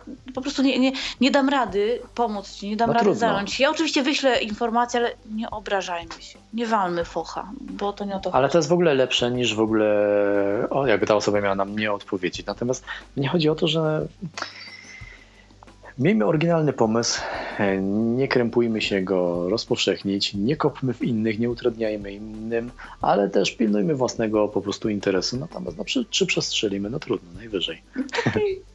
godności. Biznes jest biznes, jest biznes. A tak jak powiedziałem, my to traktujemy, każde takie zbieranie, czy zbieramy na wejście na K2, czy zbieramy na leczenie, czy zbieramy na chatę ekologiczną, no cóż, albo ktoś nam pomoże, albo nie, ale to jest marketing, to jest czysty marketing. Nie ma żadnej różnicy pomiędzy mm, zachęcaniem do kupna takiego, a nie innego samochodu czy proszku do prania, jak i zachęcanie ludzi do wspierania takiej, a nie innej akcji. Co my sobie tak, dlatego, że oni wykazując się altruizmem też kupują sobie dobre samopoczucie. Dokładnie. I co my sobie tak kupimy, e, inaczej, co my sobie wymyślimy, to to róbmy. Tylko żeby to nam przynosiło po prostu jak nie zysk pieniężny, to jakiś medialny, jak nie medialny, to jakiś inny, ale niech to zawsze wychodzi dla nas na plus. No, no, i to w zasadzie tyle, nie? W tym temacie. I liczmy, liczmy, co będzie, kiedy się nie uda. Czy nam to dalej zaszkodzi, czy jak no my się z tym odnajdziemy. Dlatego, że my później też musimy wspierać tych ludzi, którzy nam pomagali. No, ojej, o wiesz, jaka szkoda, naprawdę nie wypalił. Cholera, tak myślałam, tak bardzo się starałam, tak. Wiesz, no tak mi przykro. Też, I tak, też teraz wy, wy, możecie być też w roli pocieszyciela później. Też teraz zauważyłem, też teraz zauważyłem, że na przykład ja do tego podchodziłem na zasadzie, że jak się nie uda, to z mostu skakać nie będę, ale jak się uda, to sobie na tym moście potańczę, prawda, z radości. Natomiast widzę, że wielu ludzi podeszło do tego bardzo właśnie emocjonalnie, no bo mnie lubią. Zwyczajnie w świecie mnie albo lubią, bo są to moje przyjaciele, albo mnie polubili. Jest im przykro na przykład. Jest im zwyczajnie przykro. I teraz, Musisz mnie, pocieszyć. I teraz mnie nie jest przykro, że nie wyszło, tylko mnie jest przykro, że im jest przykro. Tak, i trzeba ich wspierać. I trzeba, I trzeba ich teraz właśnie... mieć ten zapas energii w sobie. I trzeba, liczmy się z tym właśnie, ale my nie dalibyśmy rady tego zrobić i nie damy rady tego zrobić, jeżeli my na dzień dobry będziemy sami siebie okłamywać, karmiąc się jakimiś mrzonkami. Więc my musimy naprawdę, nim w cokolwiek wydepniemy, mm, mierzyć siłę na zamiary, żeby się nie porywać z motyką na słońce, bo potem będziemy zdziwieni. Nie? Wiesz, ja się zawsze śmieję, że my teraz walczymy z klimatem, z ociepleniem klimatu walczymy. Wszyscy walczą z ociepleniem klimatu. Ja się tylko pytam, co będzie, jak się klimat odwinie. I teraz, jeżeli my walczymy o coś i sami siebie okłamujemy, to jak się to prędzej czy później odwinie, no to będzie tak z tym klimatem. My możemy tego nie przeżyć. Bo jak się klimat odwinie ludzkości, która z nim walczy, to ludzkość tego nie przeżyje. A jak my sami siebie okłamujemy, na dzień dobry żyjemy mrzonkami, ale walczymy o coś, karmiąc się tymi mrzonkami, tak się ta mrzonka potem odwinie, to my się możemy nie podnieść. Hmm. A co dopiero mieć siły na pocieszanie innych. Więc musimy mieć to na względzie. Właśnie to jest taka ważna rzecz, o której my jeszcze, jeszcze będziemy mówić też y, w samej tej audycji o terapii. Żeby ludzie nie mieli złudnej nadziei, która może się obrócić przeciwko nim. Bo to jest tak naprawdę podstawa. Zbieranie pieniędzy to jest walka. Mhm. A, walka, a walka zazwyczaj jest brutalna i nie ma w niej sentymentów, co nie znaczy, że ta walka ma być nie fair play. Niech ona jest fair play, ale pamiętajmy, że to jest walka. Mhm. A często to, czy wygrywamy jakąś walkę, czy nie, to zaczyna się i kończy w naszej głowie. A nie mm, opiera się o to, kto nam pomaga, czy jacy my jesteśmy silni i przygotowani do tej walki. Tylko właśnie to, co mamy w głowie. I to nie jest tak, że wszystko za nas zrobią, bo nie. No i w zasadzie mhm. tyle. Powiedz tylko jeszcze teraz o, tej końcowy, o tym końcowym etapie. Mm, na jakim etapie teraz jesteś? Jak to wygląda, kiedy już się rozliczasz, kiedy już jest przeprowadzona akcja więc akcja, zamknęła, akcja zamknęła się w roku, co uważam, że po prostu i tak było za długo. Pamiętajmy, że im dłużej, tym gorzej, bo ludzie się nudzą, prawda? Ale mnie się udało ich zatrzymać e, z wypiekami na twarzy przy tej swojej całej akcji. Udało mi się te pieniądze zebrać, czyli odniosłem sukces, e, bo udało mi się i wszystko jest ok. Więc teraz, zgodnie z uczciwością i transparentnością, która od początku przyświecała jakby idei i, i temu wszystkiemu, co robię, ja napisałem, e, że nie udało się, że nie mam zamiaru dalej tego kontynuować, skoro się czegoś, coś się nie powiodło i coś się nie udało, no to, to po co zbierać e, dalej pieniądze? Terapia że, się nie udała. Tak, terapia się nie udała. Eee, rozliczę się teraz, czyli będzie za niedługo napisane, ile zostało pieniędzy, na co było wydane, mimo że ja to na bieżąco pisałem. Tak? Ja to mhm. po prostu na bieżąco pisałem, że zostałem poddany zabiegowi numer jeden, kosztował tyle i tyle i tak dalej, ale będzie jeszcze takie jakby roczne rozliczenie. Było rozliczenie na przykład, ile zebrałem za e, tytułem 1% za 2014, tak? 14, bo to był w 15. Mhm. Więc dokładnie się rozliczę, żeby ludzie po prostu widzieli, ile było pieniążków nazbierane, na co te pieniądze poszły, tak? No i czym to wszystko się skończyło, bo jak się to wszystko odbywało i działo, to śledzili na bieżąco, a nawet jakby, jak przyszli do mnie w połowie akcji, to mogli cofnąć, przeczytać się, co było wcześniej właśnie na tych fanpage'ach, wydarzeniach, blogach, na stronie. Więc mm, czas to po prostu ładnie teraz zakończyć, nie jednym szybkim, ostrym cięciem, na zasadzie, a nie wyszło, dziękuję, do widzenia, pak, zwijam fanpage, zwijam wydarzenie, tylko trzeba dać ludziom czas, bo na przykład to, że ja coś skończyłem, to nie znaczy, że ktoś się od razu o tym dowie, tak? Warto, żeby to powisiało kilka miesięcy, może rok nawet, prawda? Żeby każdy zainteresowany prędzej czy później, nawet jeśli sobie o nas zapomniał, ale coś tam kiedyś dał, no tylko ludzie mają różne życia, prawda? Mogli sobie zapomnieć. Mógł kiedyś, jak mu się przypomni, sprawdzić, zaraz, zaraz, a co tam u Jarka i z tą jego akcją? Bo ja tam kiedyś dałem, nie wiem, stówkę, tak? Sprawdza, aha, i tak dalej. Więc niech to po prostu sobie powisi, takie rozliczenia. Szacunek do tych Oczywiście. Ludzi, którzy po prostu Oczywiście. się interesowali, którzy dali kasę. To są ich pieniądze. Oni mają prawo wiedzieć, na co poszły. E, ja oczywiście bardzo im za to dziękuję, bo bez nich nie dałbym rady. Krótko mówiąc, po prostu zwyczajnie nie dałbym rady i, i tyle. Więc Mimo to, to, że ciężko pracujesz. Dokładnie. I to jest też szacunek dla nich, po pierwsze, że, że to wisi, żeby dokładnie widzieli, że to nie poszło na nic uczciwego, tylko naprawdę na to, na co ja zbierałem. E, no taki odniosło to skutek, a nie inne. Oczywiście, że wolałbym być po stronie sukcesu niż porażki, no ale trudno. No i co dalej się ze mną dzieje, prawda? Żeby oni nie mieli przeświadczenia, że ja się załamałem i skończyło się to zawałem, tak? Nie, oni muszą wiedzieć, że no trudno będę żył dalej, nie? Jak? No, skoro nie widzę, to sobie psa przewodnika postaram się załatwić prędzej czy później. Dlaczego psa przewodnika? No bo wszyscy wiemy, jako niewidomi, którzy słuchaliśmy nie jednej, nie dwie audycje od gości zapraszanych tutaj do tej stacji, że z psem przewodnikiem osoby niewidomej chodzi się szybciej. A ja nie lubię wolno chodzić, a z laską się chodzi wolno. Wolniej I chodzić. tak to trzeba. Z tym przewodnikiem zdecydowanie, z czym przewodnikiem się biega? Ludzie tak to, pytają, tak dokąd to, biegniesz? I tak to trzeba ludziom teraz właśnie przedstawić, że e, co się działo wiedzą, jak się skończyło wiedzą, dokładne rozliczenie mają i co dalej.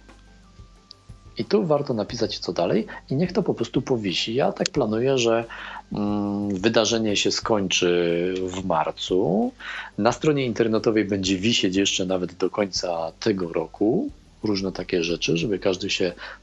A fanpage, punkt widzenia z perspektywy niewidzenia, gdzie ja piszę właśnie okiem byłego widzącego o świecie niewidomych, ociemniałych a sobie to będę dalej prowadził, bo ja to pokochałem, polubiłem. Grupa mhm. komórki macierzyste dla niewidomych. Też istnieje. Dalej. Też sobie, niech sobie istnieje dalej i pewnie istnieć będzie, bo dlaczego by nie? No nie? No i tyle. I po prostu warto to zakończyć w taki, a nie inny sposób. Po prostu jakieś poczucie ale, ale... też ludziom y, zostawić, że, że nie, że się wow, klapa kompletna. Nie, przede wszystkim, przede, nie, przede, wszystkim, przede wszystkim właśnie nie robić tego jako jedno szybkie cięcie, nie? Mhm. Tylko dać ludziom czas na przetrawienie, bo im więcej jest osób zaangażowanych, tym po prostu bo te osoby się pojawiają i znikają, pojawiają i znikają, a nie wiemy jaki to jest procent. Nie? tak, ale żeby też nikt nie miał takiego wrażenia, że zostały zmarnowane jego pieniądze, Dokładnie. czas, energia. Ja to na przykład przedstawię na takim prostym przykładzie, że na moje wydarzenie fanpage jest zapisanych, nie wiem, e, kilkaset osób, z czego lajków mam zawsze kilkadziesiąt, nie? Czyli tak, bo nie wszyscy obserwują, do nie, nie wszystkich dociera. Do, dokładnie, ale na pewno prędzej czy później ktoś wraca. Mhm. I fajnie by było, żeby właśnie nie został tam już e, drzwi zamkniętych, tylko ciągle otwarte.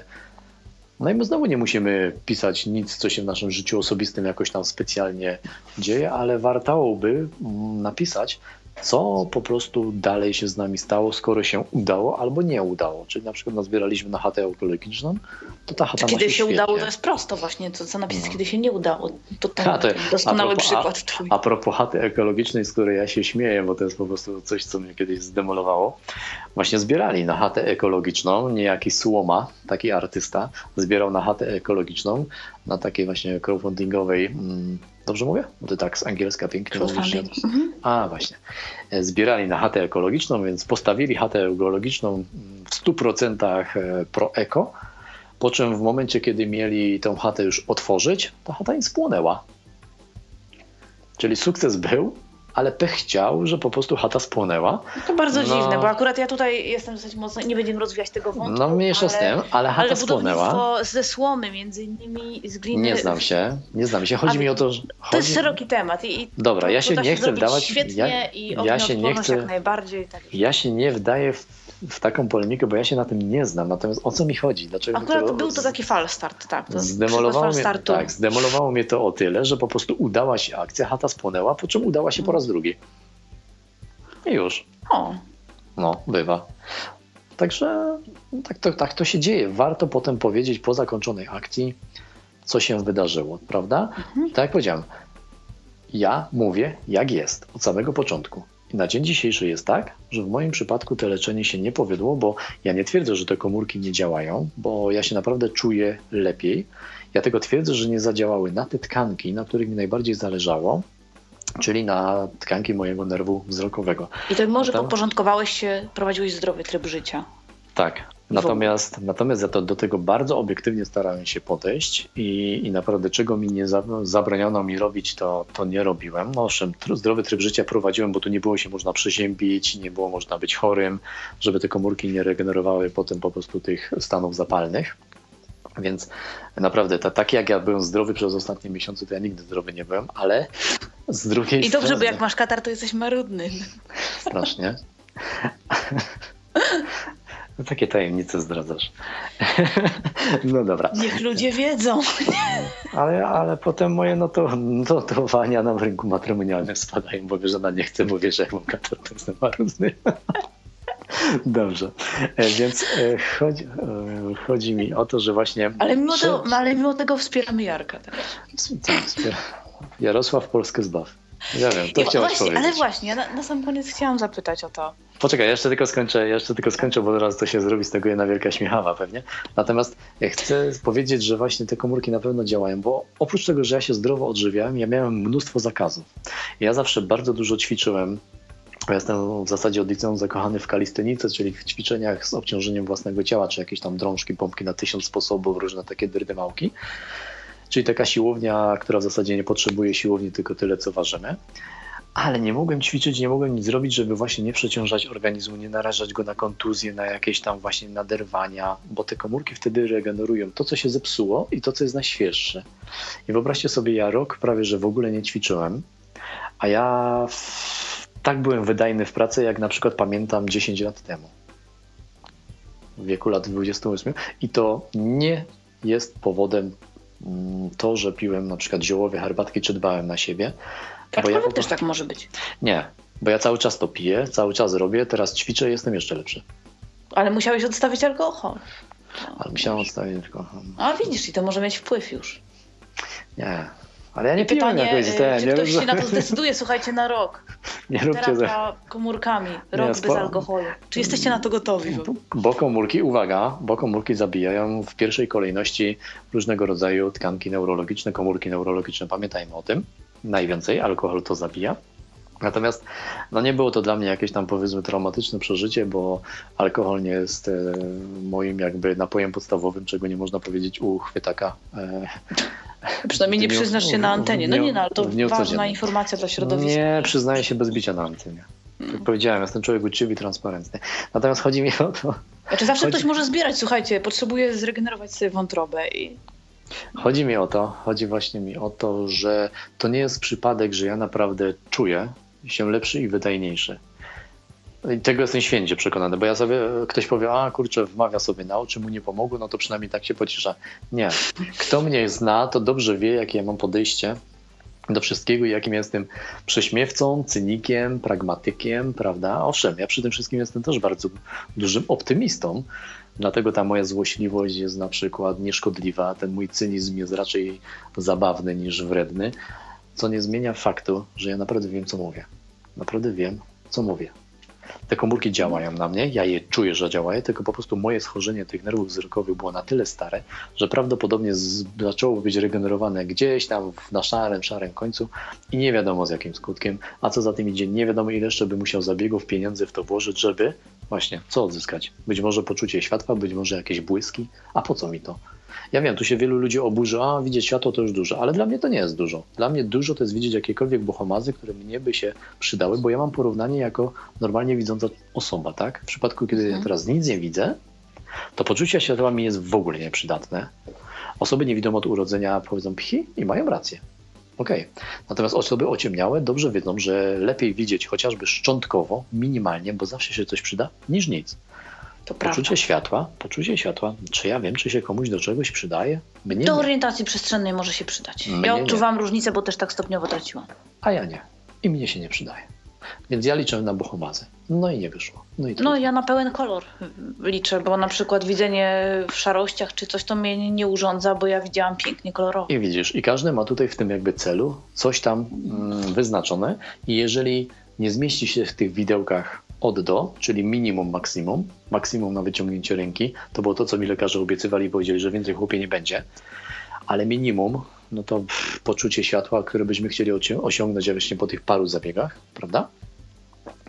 No my tego minimum nie uzyskaliśmy, więc nie warto się pchać dalej i warto właśnie w tym momencie to skończyć, żeby się nie napinać, bo, bo to jest bez sensu i nie brnąć ślepą uliczkę. No a wracając jeszcze już tak na koniec do wspieramy Jarka, no to właśnie Właśnie, właśnie, ponieważ Wiele- to akurat było w tym okresie, czy ty jesteś odpowiedzialny za wyniki wyborów w Polsce na jesieni? Z Ludzie przykrością, na przykład myśleli, z przykrością, na innego Jarka, czy... z przykrością, mówię z przykrością, ponieważ jestem e, konserwatystą, mam republikańskie poglądy, stwierdzam, że tak, przyczyniłem się do wygrania partii socjalistycznej w Polsce. Moja wina, moja wina, moja bardzo wielka Ale światopoglądowo Ale, ale tak naprawdę chodzi, chodziło o to, żeby... liberalizmu tutaj jakby... Chodzi, chodzi o to. Ale ja za darmo tu pracuję, także akurat... Chodzi o to, chodzi o to, że po prostu domena musiała być chwytna. Ja wiem, że wielu ludziom wspieramy Jarka kojarzyło się z Jarosławem Kaczyńskim i dobrze. Natomiast tam nie było napisane Kaczyński. Aczkolwiek, no... no Ale jeżeli to, ktoś się zainteresował, to już masz człowieka, przynajmniej potencjalnie. już, No właśnie o to chodziło. A przede wszystkim wspieramy Jarka Czyli łatwo cynicznie zapamiętać. wykorzystałeś Jarosława Kaczyńskiego właściwie. No, swojej nie kampanii. Nie Można cynicznie, nie cynicznie. Nie cynicznie. Nie. Marketingowo. O, Wiedziałem, że tak się to będzie kojarzyć. miejmy nadzieję, że CBA się tym nie zainteresuje. Wiedziałem, wiedziałem, że tak się to będzie ludziom kojarzyć, ale moją jakby podstawową ideą było to, żeby, mm, żeby ta domena była prosta do zapamiętania. I była prosta. I krótka, Skuteczna. no bo walka o wzrok jest dłuższa. I wszystkim życzymy, żeby tak samo skutecznie działali, jeżeli będą mieli swój bardzo konkretny cel i zbierali kasę na to. W razie, w Dzięki, razie, Jarek. w razie pytań służę pomocą. Tak. Że nie, my zawsze wyczerpujemy temat, więc tak naprawdę w naszych audycjach jest bardzo mało telefonów, bo większość później się odnosi, bo, bo tak naprawdę telefony na zasadzie, a czy będziecie mówić? My za chwilę będziemy o tym mówić. I ludzie się zniechęcają. Mówię, Dobra, dobra, to już poczekam do końca, bo rzadko kiedy nie padła odpowiedź na jakieś tam pytanie. To jest ten słynna zdrążenia. Że dzięki. Czuję się bardzo. wydrążony, naprawdę. Wydrążony jesteś. Ale baru było mi... O samej, było terapii, mi... o samej terapii też, mnie również. O samej terapii będziemy też opowiadać w osobnej audycji całkowicie, ponieważ to już jest taki głębszy temat. Będziemy mówić o, mm, o tym po co, na co, już nie o, o takiej pięknej przenośni z tym murem, bo to świetne było. Natomiast już rzeczywiście, jakie są doświadczenia, jakie możliwości i to sobie tam potraktujemy. Myślę, że wtedy będzie więcej zainteresowania już takiego bardzo konkretnego, czy w moim przypadku, czy coś. Też będziemy opisywać, kiedy nie trzeba właśnie, kiedy warto przeanalizować, kiedy po prostu nie, nie męczmy gościa tysiącem takich samych pytań, tak? Więc my od, oczywiście od razu o tym wszystkim opowiemy, a na dzisiaj bardzo, bardzo Ci dziękuję. Ja również Uważam, dziękuję że to za było zaproszenie. naprawdę było mnóstwo informacji, które się każdemu przydadzą, jeżeli będzie Miał potrzebę takiej zbiórki. Byłem gościem, byłem gościem po raz drugi i po raz drugi powiem bardzo. Ale po raz pierwszy mi- u mnie. U Ciebie pierwszy raz, ale w radiu po raz drugi, w Tyflo Radio i było mi bardzo miło po raz drugi być gościem. Także dziękuję bardzo za Bo u nas zaproszenie. jest, bo u nas jest zawsze super po prostu. O. Tak. Dzięki. Naszym gościem był dzisiaj Jarek Węglosz. Prowadziła Magdalena Rutkowska, realizował Michał Dziwisz. Dzięki kochani, dobrej nocy. Był to Tyflo Podcast. Pierwszy polski podcast dla niewidomych i słabowidzących. Program współfinansowany ze środków Państwowego Funduszu Rehabilitacji Osób Niepełnosprawnych.